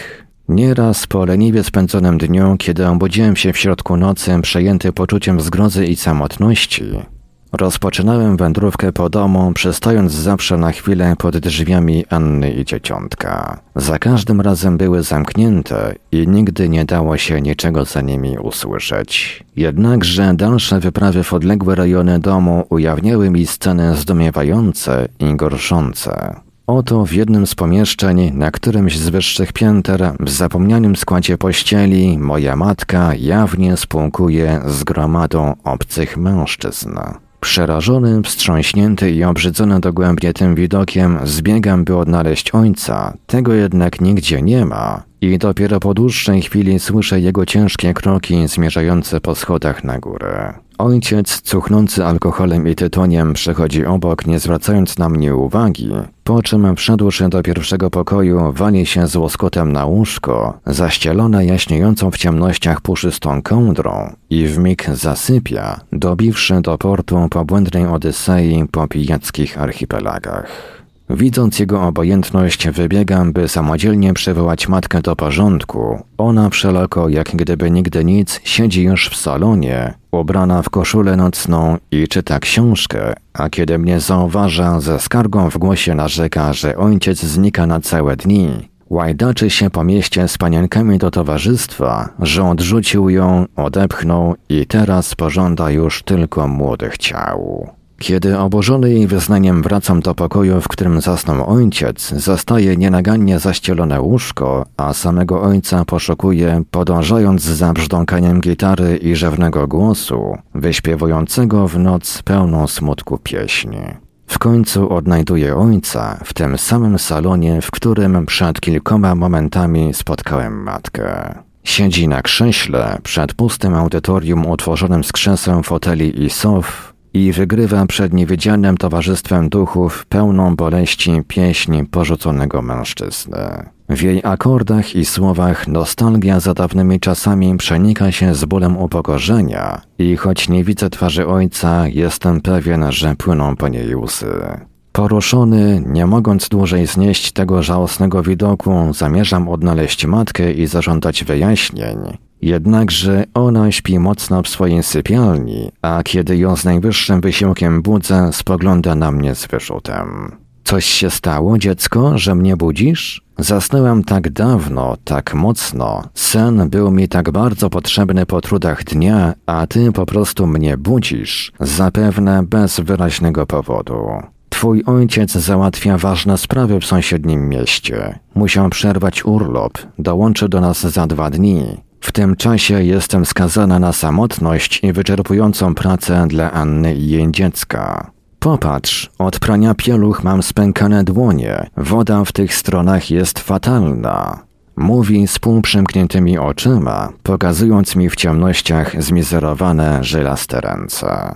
Zdezorientowany wybiegam, by kilka pomieszczeń dalej natknąć się na ojca, który w towarzystwie szemranej kompanii, w kłębach papierosowego dymu i oparach alkoholu gra w karty na pieniądze, piętrzące się brudną, pomiętą górą na stoliku. Kiedy podbiegam do niego i proszę, aby się opamiętał, że nie jesteśmy u siebie, by spraszać obcych, każe mi iść precz i zająć się sprawami właściwymi dla mojego wieku. Upokorzony znów odnajduje na schodach matkę w bezwstydnie miłosnych uściskach z jakimś obcym mężczyzną. Matka, przyłapana na inflagranti, z głosem ciężkim od bólu, mówi, abym nie patrzył na nią z takim wyrzutem, gdyż ojciec lata temu, tuż po moich narodzinach, wzgardził nią. A ona przecież nie jest jeszcze taka stara i ma jeszcze prawo do tego, by czuć się pożądaną przez mężczyznę. Jej adorator nie zwraca na mnie uwagi, skoncentrowany na rytmicznych ruchach lędźwi. Odchodzę bez słowa i kiedy wkraczam w korytarz wiodący obok pokoju Anny, widzę ją jak wychodzi, starając się zachować ciszę i zamyka za sobą drzwi. Kiedy mnie zauważa, zbliża się. Czuję od niej ten sam co niegdyś zapach. Chwyta mnie za rękę i gdzieś prowadzi. Przemierzamy bez słowa korytarze, a ja, wpatrując się w jej rozkołysane biodra, znów odczuwam to dziwne drżenie całego ciała. Wchodzimy po kolejnych schodach, mijamy otwarte drzwi, w których rozgrywają się sceny, na które nie mogę patrzeć bez niepokoju. W jednym z pokojów dostrzegam ciotkę Anielę w jej szarym fartuchu grającą samotnie w klasy. W innym udający psy dziwaczni ludzie, których twarze wydają mi się w jakiś sposób znajome, szarpią między sobą trzymaną w zębach nogę lalki. W dziwacznej parodii psiej walki o kość. Jeszcze gdzie indziej dostrzegam liczne manekiny o sylwetkach i obliczach przypominających moich rodziców. Wchodzimy na strych, stamtąd przebiwszy się przez tłumane kurzu, przedarłszy się przez sterty gratów, szkielety mebli, trupy szaf, stosy popękanych zastaw i zaśniedziałych sztućców, wydostajemy się na dach. Droga przez brud i zapomnienie, parodia w niebo wstąpienia, staje się dla mnie fascynującą przygodą, gdy Anna pokazuje mi rozświetloną, rozległą panoramę miasta, w którym znajduje się jej dom, a którego to miasta nigdy nie oglądałem, zawsze spędzając wakacje pośród ścian, w granicach wyznaczonych przez blaszany płot i rzeczkę. Kiedyś to miasto było moim prawdziwym domem, było moim przyjacielem i kochankiem, mówi do mnie. Ale jego bezkształt zapłodnił mnie innym bezkształtem, któremu musiałem poświęcić życie. Takie są koleje losu. Karmię dziecko tego miasta, moje piersi pełne mleka tłoczą w nie życie, a ono budzi się i zasypia świadome własnej inności. Opowiadam mu historię z życia rodziny, opowiadam mu bańki, które pamiętam, opowiadam mu o ludziach, których kiedyś poznałam. Dzięki temu, kiedy nas zabraknie, kiedy zostanie mu odebrana nasza miłość, tak jak odebrano mu zdrowie, będzie miało do dyspozycji cały budulec postaci i zdarzeń, by ulepić z nich własny świat, w oczekiwaniu na wyzwolenie z koszmaru ciała, w jakim śnił go jego stwórca. Teraz jestem samotna i spragniona tego, co bezpowrotnie utraciłam wraz z jego narodzinami. Możesz więc spełnić swoje dawne marzenie. Jesteśmy sami, nikt niczego nie zobaczy i o niczym się nie dowie. Zapadam się więc w nią, w jej ciepłą miękkość i zapach. Owiewa nas chłodny nocny wiatr. Jednakże, gdy zamykam oczy i po chwili je otwieram, widzę nie Annę, nie nocną panoramę miasta, ale własny pokój i duszący mnie zwał przepoconej pościeli, w którą zakopałem się pomimo gorąca. Odurzony jeszcze snem, wychodzę z pokoju ku nieśmieję po świecie nadciągającego poranka i wsłuchuję się w ciszę domu. Otwieram sypialnię rodziców, ale ich nie ma. Czy wyszli tak wcześnie, czy jeszcze nie wrócili? Snuję się po ciemnym labiryncie, ze snem, który jeszcze nie do końca spełzł z moich oczu, jeszcze nie do końca ulotnił się z moich żył i znajduję rozrzucone wszędzie części garderoby, bibeloty, książki i narzędzia.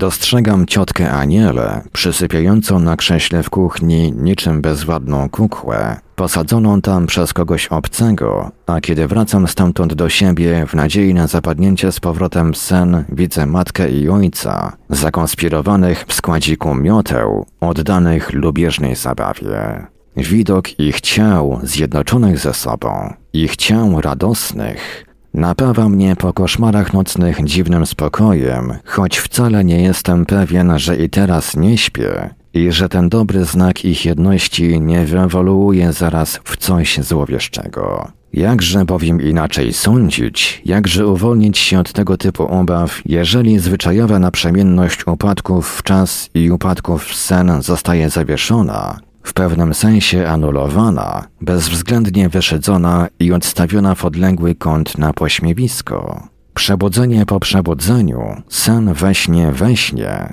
martwe tarcze zegarów lub wskazówki odwracające swój bieg, śródnocne eskapady w jakiś wariant przytomności i śródzienne rejterady w obszary pewnego rodzaju nieprzytomności, które w istocie niczym się od siebie nie różnią, są niczym bliźniacy bawiący się z otoczeniem w wielopiętrowe qui pro quo, wznoszący dziwaczne konstrukcje, których szkieletem jest kłamstwo, a ciałem zmyślenie. Czy mogłem sądzić inaczej, jeżeli poszukując pewnego dnia rodziców pytałem o nich ciotkę Anielę, a ta mówiła, że już dawno wyjechali do domu i zostawili mnie na cały rok, bym pomagał przy dziecku? Zdumiony tą zdradą biegłem do ich pokoju, by po drodze natknąć się na wracającą z kąpieli Annę. Kiedy próbuję dotknąć jej ramienia, spada okrywający ją ręcznik, odsłaniając jeszcze mokre plecy i szerokie pośladki.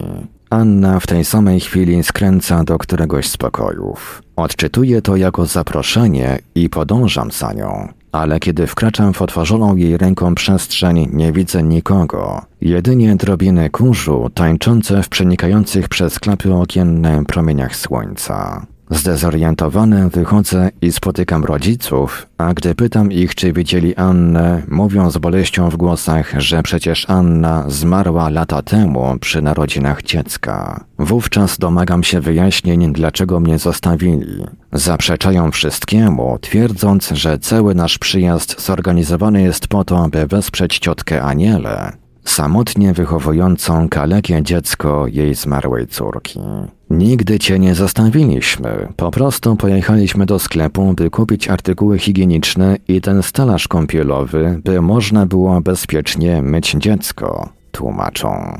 Uwięzły w niemożliwych do rozstrzygnięcia pytaniach i wątpliwościach poddawałem się im, dając ponieść się snom, dając ponieść się przeobrażeniom, wariantom, przekształceniom. Stawałem się nastolatkiem, by po chwili obudzić się dzieckiem, by za moment stać się dorosłym, gdy w tym czasie moi rodzice, ciotka Aniela i Anna, żyjąca czy nie, również przechodzili bez żadnego porządku przez wszelkie swoje przeszłe i przyszłe wcielenia, przeglądając wszelkie role i kostiumy, jakie czas przygotował dla nich w przeszłości i na przyszłość, role i kostiumy rzeczywiste oraz spekulatywne, niczym pewne możliwości, bez szans na ucieleśnienie.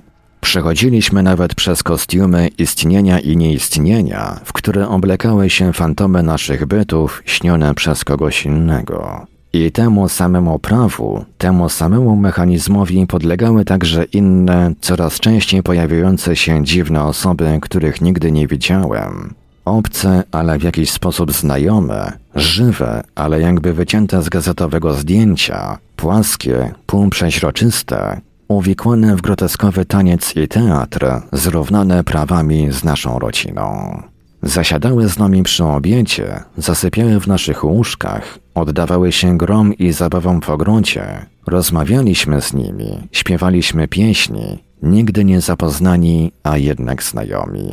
Nigdy nie mogliśmy uchwycić momentu ich przybycia. Pojawiali się nagle, ale jednocześnie byliśmy przekonani, że są z nami od zawsze. Tylko jedna rzecz nigdy się nie zmieniła. Nigdy nie było mi dane wejść do pokoju Anny i dziecka. Pokoju, który wraz z upływem lat przesuwał się w wewnętrznej strukturze domu coraz głębiej, coraz bardziej ku środkowi, obrastając coraz grubszą warstwą nowych korytarzy, nieistniejących wcześniej pokoi, klatek schodowych i schowków, wykwitających w wewnętrznej topografii domu niczym kolejne gusy, przerzuty nowotworu.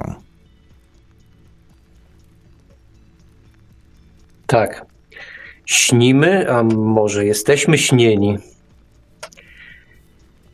Panie Wojciechu, e, porozmawiajmy jeszcze przez chwilę na koniec audycji o tym najnowszym projekcie e, Złe Wszechświaty. kiedy ta książka pojawi się na rynku? To znaczy, ona powinna się pojawić lada moment. Znaczy, lada moment. To jest jeszcze myślę, że kwestia paru tygodni. Teraz akurat niedawno rozmawiałem właśnie z wydawcą, z Krzyśkiem Bilińskim i e, Krzysiek pokazywał mi już właśnie wydruk próbny. No to jest oczywiście dość, dość istotna w tym przypadku kwestia, bo e, o ile obróbka zdjęć na ekranie komputera e, jest dość łatwa, E, znaczy łatwa o tyle, że ekran daje bardzo duże możliwości, jeśli idzie o dbanie o dynamikę tonalną i widoczność szczegółów. No to niestety paleta drukarska już tak szerokich możliwości nie daje, więc trzeba troszkę e, wypróbować e, druk żeby, żeby, żeby, te, żeby, żeby zdjęcia, jakby ich szczegóły e, skryte w tych ciemniejszych albo dużo jaśniejszych partiach obrazu, no żeby ich nie stracić. E, ale wszystko wygląda na to, że, że się udało to bardzo ładnie zrobić. Przynajmniej tak wyglądało to, co Krzysztof mi pokazywał. Więc e, myślę, że książka zaraz już ostatecznie wydawca jakby klepnie to zlecenie druku i wtedy będziemy już czekać na to, jak drukarnie się wywiąże e, z tego zadania. A myślę, że to jest kwestia paru tygodni, dwóch, trzech, nie wiem. Nie chciałbym tutaj e, wchodzić w buty wydawcy i składać jakby za niego deklaracji, ale to już, to już jest w zasadzie prawie, że gotowe przy wydaniach to taką datą, e, no, trudno powiedzieć graniczną, ale taką ważną datą są święta. Czyli rozumiem, że jeszcze przed świętami można na tę książkę liczyć. O, na pewno. Będzie to idealny prezent na święta, z pewnością. Ale ja, y, powiedzmy, czuję się w jakiś sposób niedoceniony, no bo Wiktor już sobie zadał jedno wredne pytanie, to ja mam na koniec też jedno wredne pytanie, a właściwie pro, taką, e, taką propozycję. Gdyby miał pan napisać blurba do tej najnowszej książki, e, takiego od siebie, to co by w tym blurbie się znalazło, tym, tej polecajce takiej? O, e, no rzeczywiście muszę przyznać, że są panowie mistrzami trudnych pytań, bo e, zupełnie, zupełnie napisałem już dla moich przyjaciół wiele blurbów e, i zawsze jakby to przychodziło mi z dużą łatwością, bo jakby oceniałem ten tekst z zewnątrz. A co miałbym powiedzieć na temat tego tekstu? No to jest, musiałbym się dłużej zastanowić. Naprawdę, trudno mi powiedzieć. Może to, że Gunia e, po raz pierwszy w swojej karierze nie napisał horroru, ale napisał jednocześnie książkę najbardziej mroczną w swojej karierze. Bo chyba tak jest. Wydaje mi się, że Złe Wszechświaty pod wieloma względami e, są książką najbardziej ponurą spośród tych, które wyszły mi e, z klawiatury. No proszę, jaki bardzo zgrabny blerp jednak wyszedł e, właściwie, właściwie z marszu. I już obiecuję, że następne pytanie nie będzie z tego gatunku. E, e, jego poziom wredności jest właściwie zerowy. To jest pytanie oczywiste. Mm, jakie plany Wojciech Gunia ma na przyszłość? Oczywiście plany literackie co po tej książce. Oczywiście każda, każda taka książka to jest wydarzenie w życiu pisarza, to jest coś najwspanialszego, najlepszego, bo jest nowe. Ale co po tej książce? Planów troszkę mam. Gorzej, że mam jeszcze troszkę zobowiązań, z których się muszę wywiązać. E, to są zobowiązania głównie translatorskie, bo mam na warsztacie teraz dwie książki, które tłumaczę. No i one się w przyszłym roku muszą ukazać, więc, e, więc ja też jakby muszę przysiąść hałdów i, i tłumaczenia Johna Padgetta e, i Christophera Slackiego dokończyć. To są amerykańscy współcześni autorzy właśnie Fiction. Oprócz tego mam kiedy już będę mógł wrócić do pracy nad swoimi rzeczami, to będę chciał wrócić do powieści Merkuriusz, którą piszę już od, o, nie wiem, chyba 8 lat.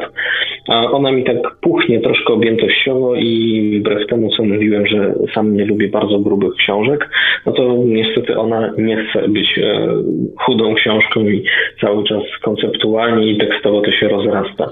A rozrasta się, ponieważ no, to jest e, powieść, jakby fabuła tej powieści jest oparta na teoriach pustej ziemi e, i jakby na eksploracji tych wewnętrznych, ukrytych globów i to niestety jest jakby zakres fabularny, zarys fabularny, który wymaga mm, dość bogatego jakby rozwinięcia tego świata. No i ja ten świat już sobie tak faktycznie tych 8 lat e, rozwijam.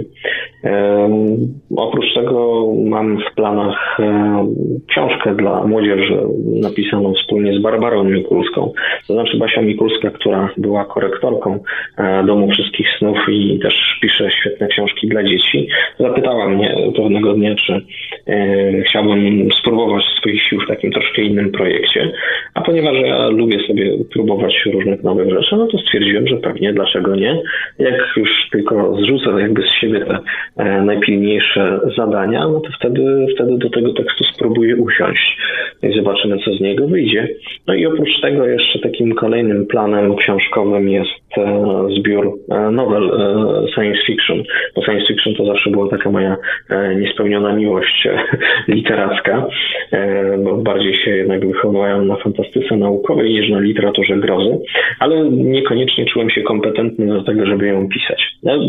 Osiągnąłem taki wiek, w którym przestałem się tego bać. E, spróbowałem, dwa takie teksty już popełniłem i mam tam w planach kolejne.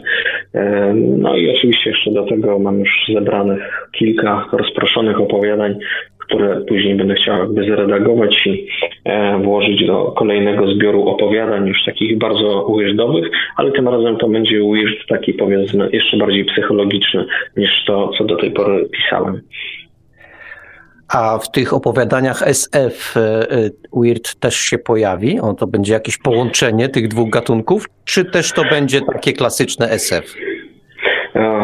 tym Wildam jest tak, że można mnie wyciągnąć z Weird Fiction, ale trudno jest wyciągnąć Weird Fiction za mnie, więc pewnie coś tej, pewnie coś tej e, estetyki i filozofii jakby metody do tych tekstów przeniknęło. Zresztą tych tekstów, które napisałem, no przeniknęło na, na pewno, bo jakby na tyle, przynajmniej na tyle, na, jestem w stanie, na ile jestem w stanie to ocenić. E, natomiast e, one będą zdecydowanie, chciałbym przynajmniej, żeby one spełniały jednak kryteria fantastyki naukowej, a nie fantastyki wyobraźni, e, czy fantastyki takiej wewnętrznej, psychologicznej i chciałbym jednak fabuły, żeby fabuły tych tekstów były oparte na pewnych dość konkretnych założeniach naukowych, żeby mm, jakby, żeby tej gatunkowej uczciwości gatunkowej, żeby się stało zadość. Panie Wojciechu, e, my tu tak, jak pan zauważył, staramy się, różne pytania wymyślamy, jedne bardziej, drugie mniej wredne, ale no, pomimo wysiłków często zdarza się, że o coś e, ważnego, ważnego dla autora nie zapytamy. To teraz jest ten moment, jeśli taka rzecz jest, o którą e, nie, co do której nie byliśmy czujni, to właśnie jest ten moment, żeby, żeby to powiedzieć. Czy coś takiego jest? No, chyba nie. Wydaje mi się, że wydaje mi się, że to są jakby takie pytania, które e, dość no, musiałem się troszkę nagimnastykować, żeby na nie odpowiedzieć. Natomiast e, zawsze się boję takiego pytania, e, czy lubię pisać czy to mi sprawia przyjemność, bo, bo to jest, bo wtedy musiałbym rozwinąć jakby całą długą opowieść, że tak naprawdę jestem takim, nie wiem czy typowym, myślę, że niekoniecznie przypadkiem człowieka, który nie lubi pisać. Ja znaczy jestem pisarzem, który nie lubi pisać, lubię mieć tekst napisany, ale jakby sam ten proces jest dla mnie jednak dość uciążliwy, czasochłonny i męczący. E, ale skoro panowie to nie zapytali, czy lubię pisać, to e, zarysuję tylko ten temat, na tym poprzestanę. W takim razie bardzo, bardzo dziękujemy za dzisiejsze spotkanie. Myślę, że no, było, było fascynująco, prawda, Wiktorze? E, bardzo, bardzo dziękujemy. Życzymy samych sukcesów. Cóż, no ja a propos tych sukcesów, to miałbym jeszcze drobną uwagę do pana Wojtka. Otóż ja mam propozycję. Panie Wojtku. Jak zrozumiałem, te nagrody, które pan otrzymał za ostatnie książki, to nie pana wina przecież, nie? E, otóż e, mam taką propozycję. Nagrody są e, właściwie po to, żeby promować książki, ale również promować autorów. Pan już założył firmę Gunia. Jeśli, jeśli zaskoczą Pana następną nagrodę, nagrodą. Niech pan grzecznie podziękuje za nagrodę i za zaszczyt i tak dalej, ale sam osobiście wskaże kogoś, że pan poleca, tak jak Len polecał, że tak powiem, żeby tą pałeczkę pociągnąć w środowisko w kogoś, kogo jeszcze nikt nie zna i tak dalej, ale kogo pan e, zauważył. To może być bardzo miła i dobra tradycja, bo promowanie młodych jest dla starych y, przecież najważniejsze. No, dziękuję. Na pewno postaram się tak zrobić. Zresztą chyba już tak parę razy zrobiłem, bo już tam kilku młodszym e, kolegom i koleżankom napisałem wstępy do książek, e, aczkolwiek faktycznie jakby ja też to faktycznie uznaję poniekąd za taką swoją trochę powinność środowiskową, żeby tym młodym ludziom, którzy zaczynają przygodę z ekspresją, taką bardzo własną, żeby faktycznie stwarzać im możliwości, żeby ktoś ich zauważył i ich pracę docenił, więc jak najbardziej zgadzam się z tym, co Pan powiedział. W takim razie jeszcze raz bardzo, bardzo dziękujemy. Dziękujemy. Ja dziękuję Państwu za zaproszenie. Cudownie A... było z nami rozmawiać. A ja jeszcze powiem naszym słuchaczom, że za dwa tygodnie zapraszamy na bibliotekarium. Zajmiemy się właściwie takim, e, takim, taką tradycją naszą, że czasami wracamy do książek, które nas fascynowały bardzo, bardzo dawno temu. Mamy nadzieję, że przekażemy pałeczkę i Państwa również te książki zafascynują. Takim, takim tytułem, który e, mnie w swoim czasie wprawił w zachwyt, a to było naprawdę bardzo, bardzo dawno temu, to książka, y, książka Briana Aldisa Non-Stop. I za dwa tygodnie o tej właśnie książce troszeczkę sobie porozmawiamy. Za tydzień oczywiście ABW i w nim o długie dosyć opowiadanie, o którym będziemy pewno dosyć długo mówić. I to mniej więcej na dzisiaj wszystko. Ja tylko przypominam, że jak ja już naprawdę się zatrzasnę i już nie będę nic do Państwa mówił, to będzie do Państwa mówił Tomek Fons, będzie mówił o fizyce po raz czwarty i znowu jest, zaręczam, znowu jest fascynująco. Fizyka naprawdę e, zaczyna być number one, przynajmniej u mnie w wykonaniu Tomka. Dobrej nocy życzę Państwu. Także teraz na antenie Radia Paranormalium i Bóg Radia Tomasz Fons i kolejny felieton fizyczny.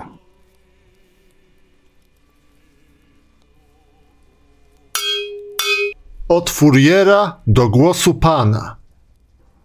Przypominam, że rozmawiamy o zjawiskach falowych i dzisiaj miałem powiedzieć coś trochę konkretniej. Przyznam się przy okazji, że nagrywam ten wykładzik już po raz drugi. Za pierwszym razem miałem takie aspiracje, żeby coś więcej o wykresie funkcji falowej Państwu opowiedzieć, ale tak się w próbie wyjaśnienia y, słowami, jak wygląda sinusoida, zaplątałem, że uznałem, że to nie ma sensu i trzeba zacząć od początku. Powiedzieliśmy sobie ostatnio, że wszystko, co widzimy i wszystko, co słyszymy, to fale, przy czym dźwięk jest falą fizyczną, przemieszczaniem się, y, no, zmiany ciśnienia w powietrzu mówiąc najprościej jak się da. Natomiast obraz, czyli światło, to jest fala elektromagnetyczna, czyli coś już bardziej skomplikowanego. O ile prąd jeszcze nam się jakoś z ruchem elektronów kojarzy, więc czymś no poniekąd fizycznym, tylko bardzo małym, takie jest przynajmniej moje wyobrażenie. O tyle fala elektromagnetyczna, jak się okazuje, ośrodka nie wymaga. Tak? No bo światło słoneczne do nas dociera przez próżnię. I to jest już coś, co takiemu zdroworozsądkowemu rozumowaniu się wymyka. Tak więc wydawałoby się, że dźwięk jest czymś bardziej realnym niż obraz. Odbieramy falę mechaniczną w powietrzu, odbieramy falę elektromagnetyczną oczami.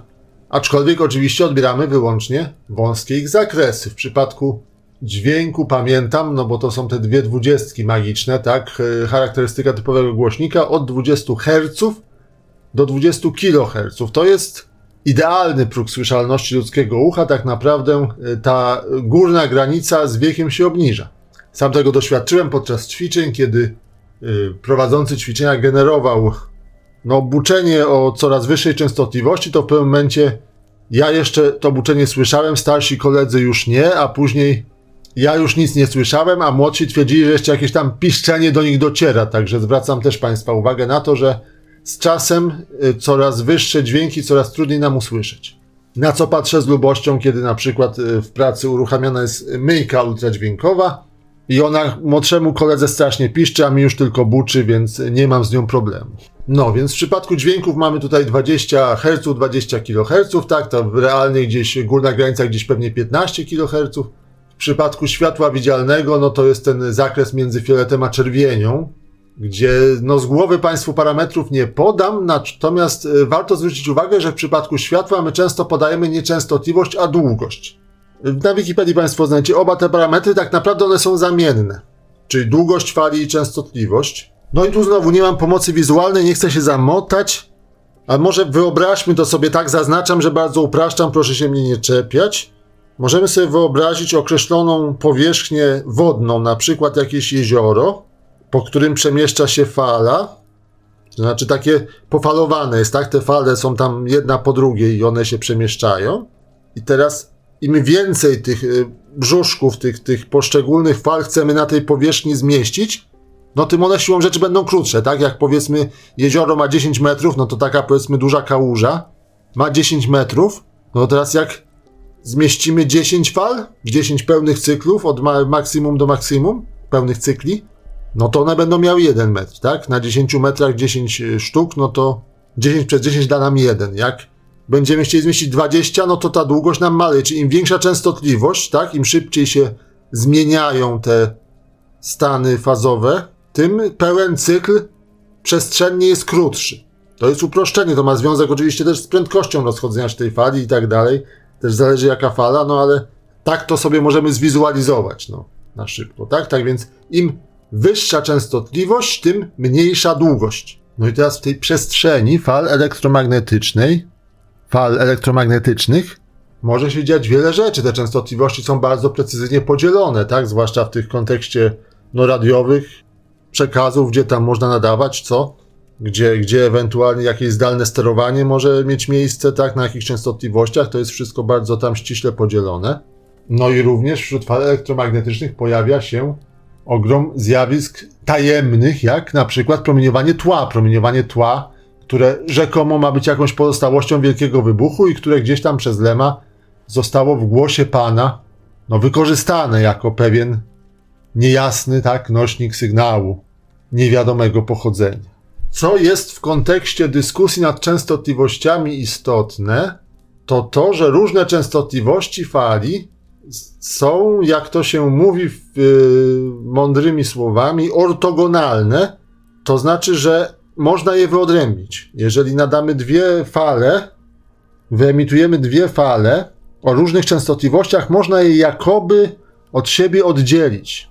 Jeżeli one mają różne amplitudy, czyli tam różną wysokość tych wahań, no to my jesteśmy w stanie to wyodrębnić. Tu się robi pewne proste całkowanie, to jest tak zwany szereg Fouriera, no i dzięki temu właśnie w tej samej przestrzeni może współistnieć ogrom różnego rodzaju sygnałów, naturalnych lub tworzonych sztucznie przez człowieka, noszących różne informacje lub nie, i odpowiednią później obróbką, odpowiednią technologią przetwarzając, możemy te wiadomości od siebie oddzielić.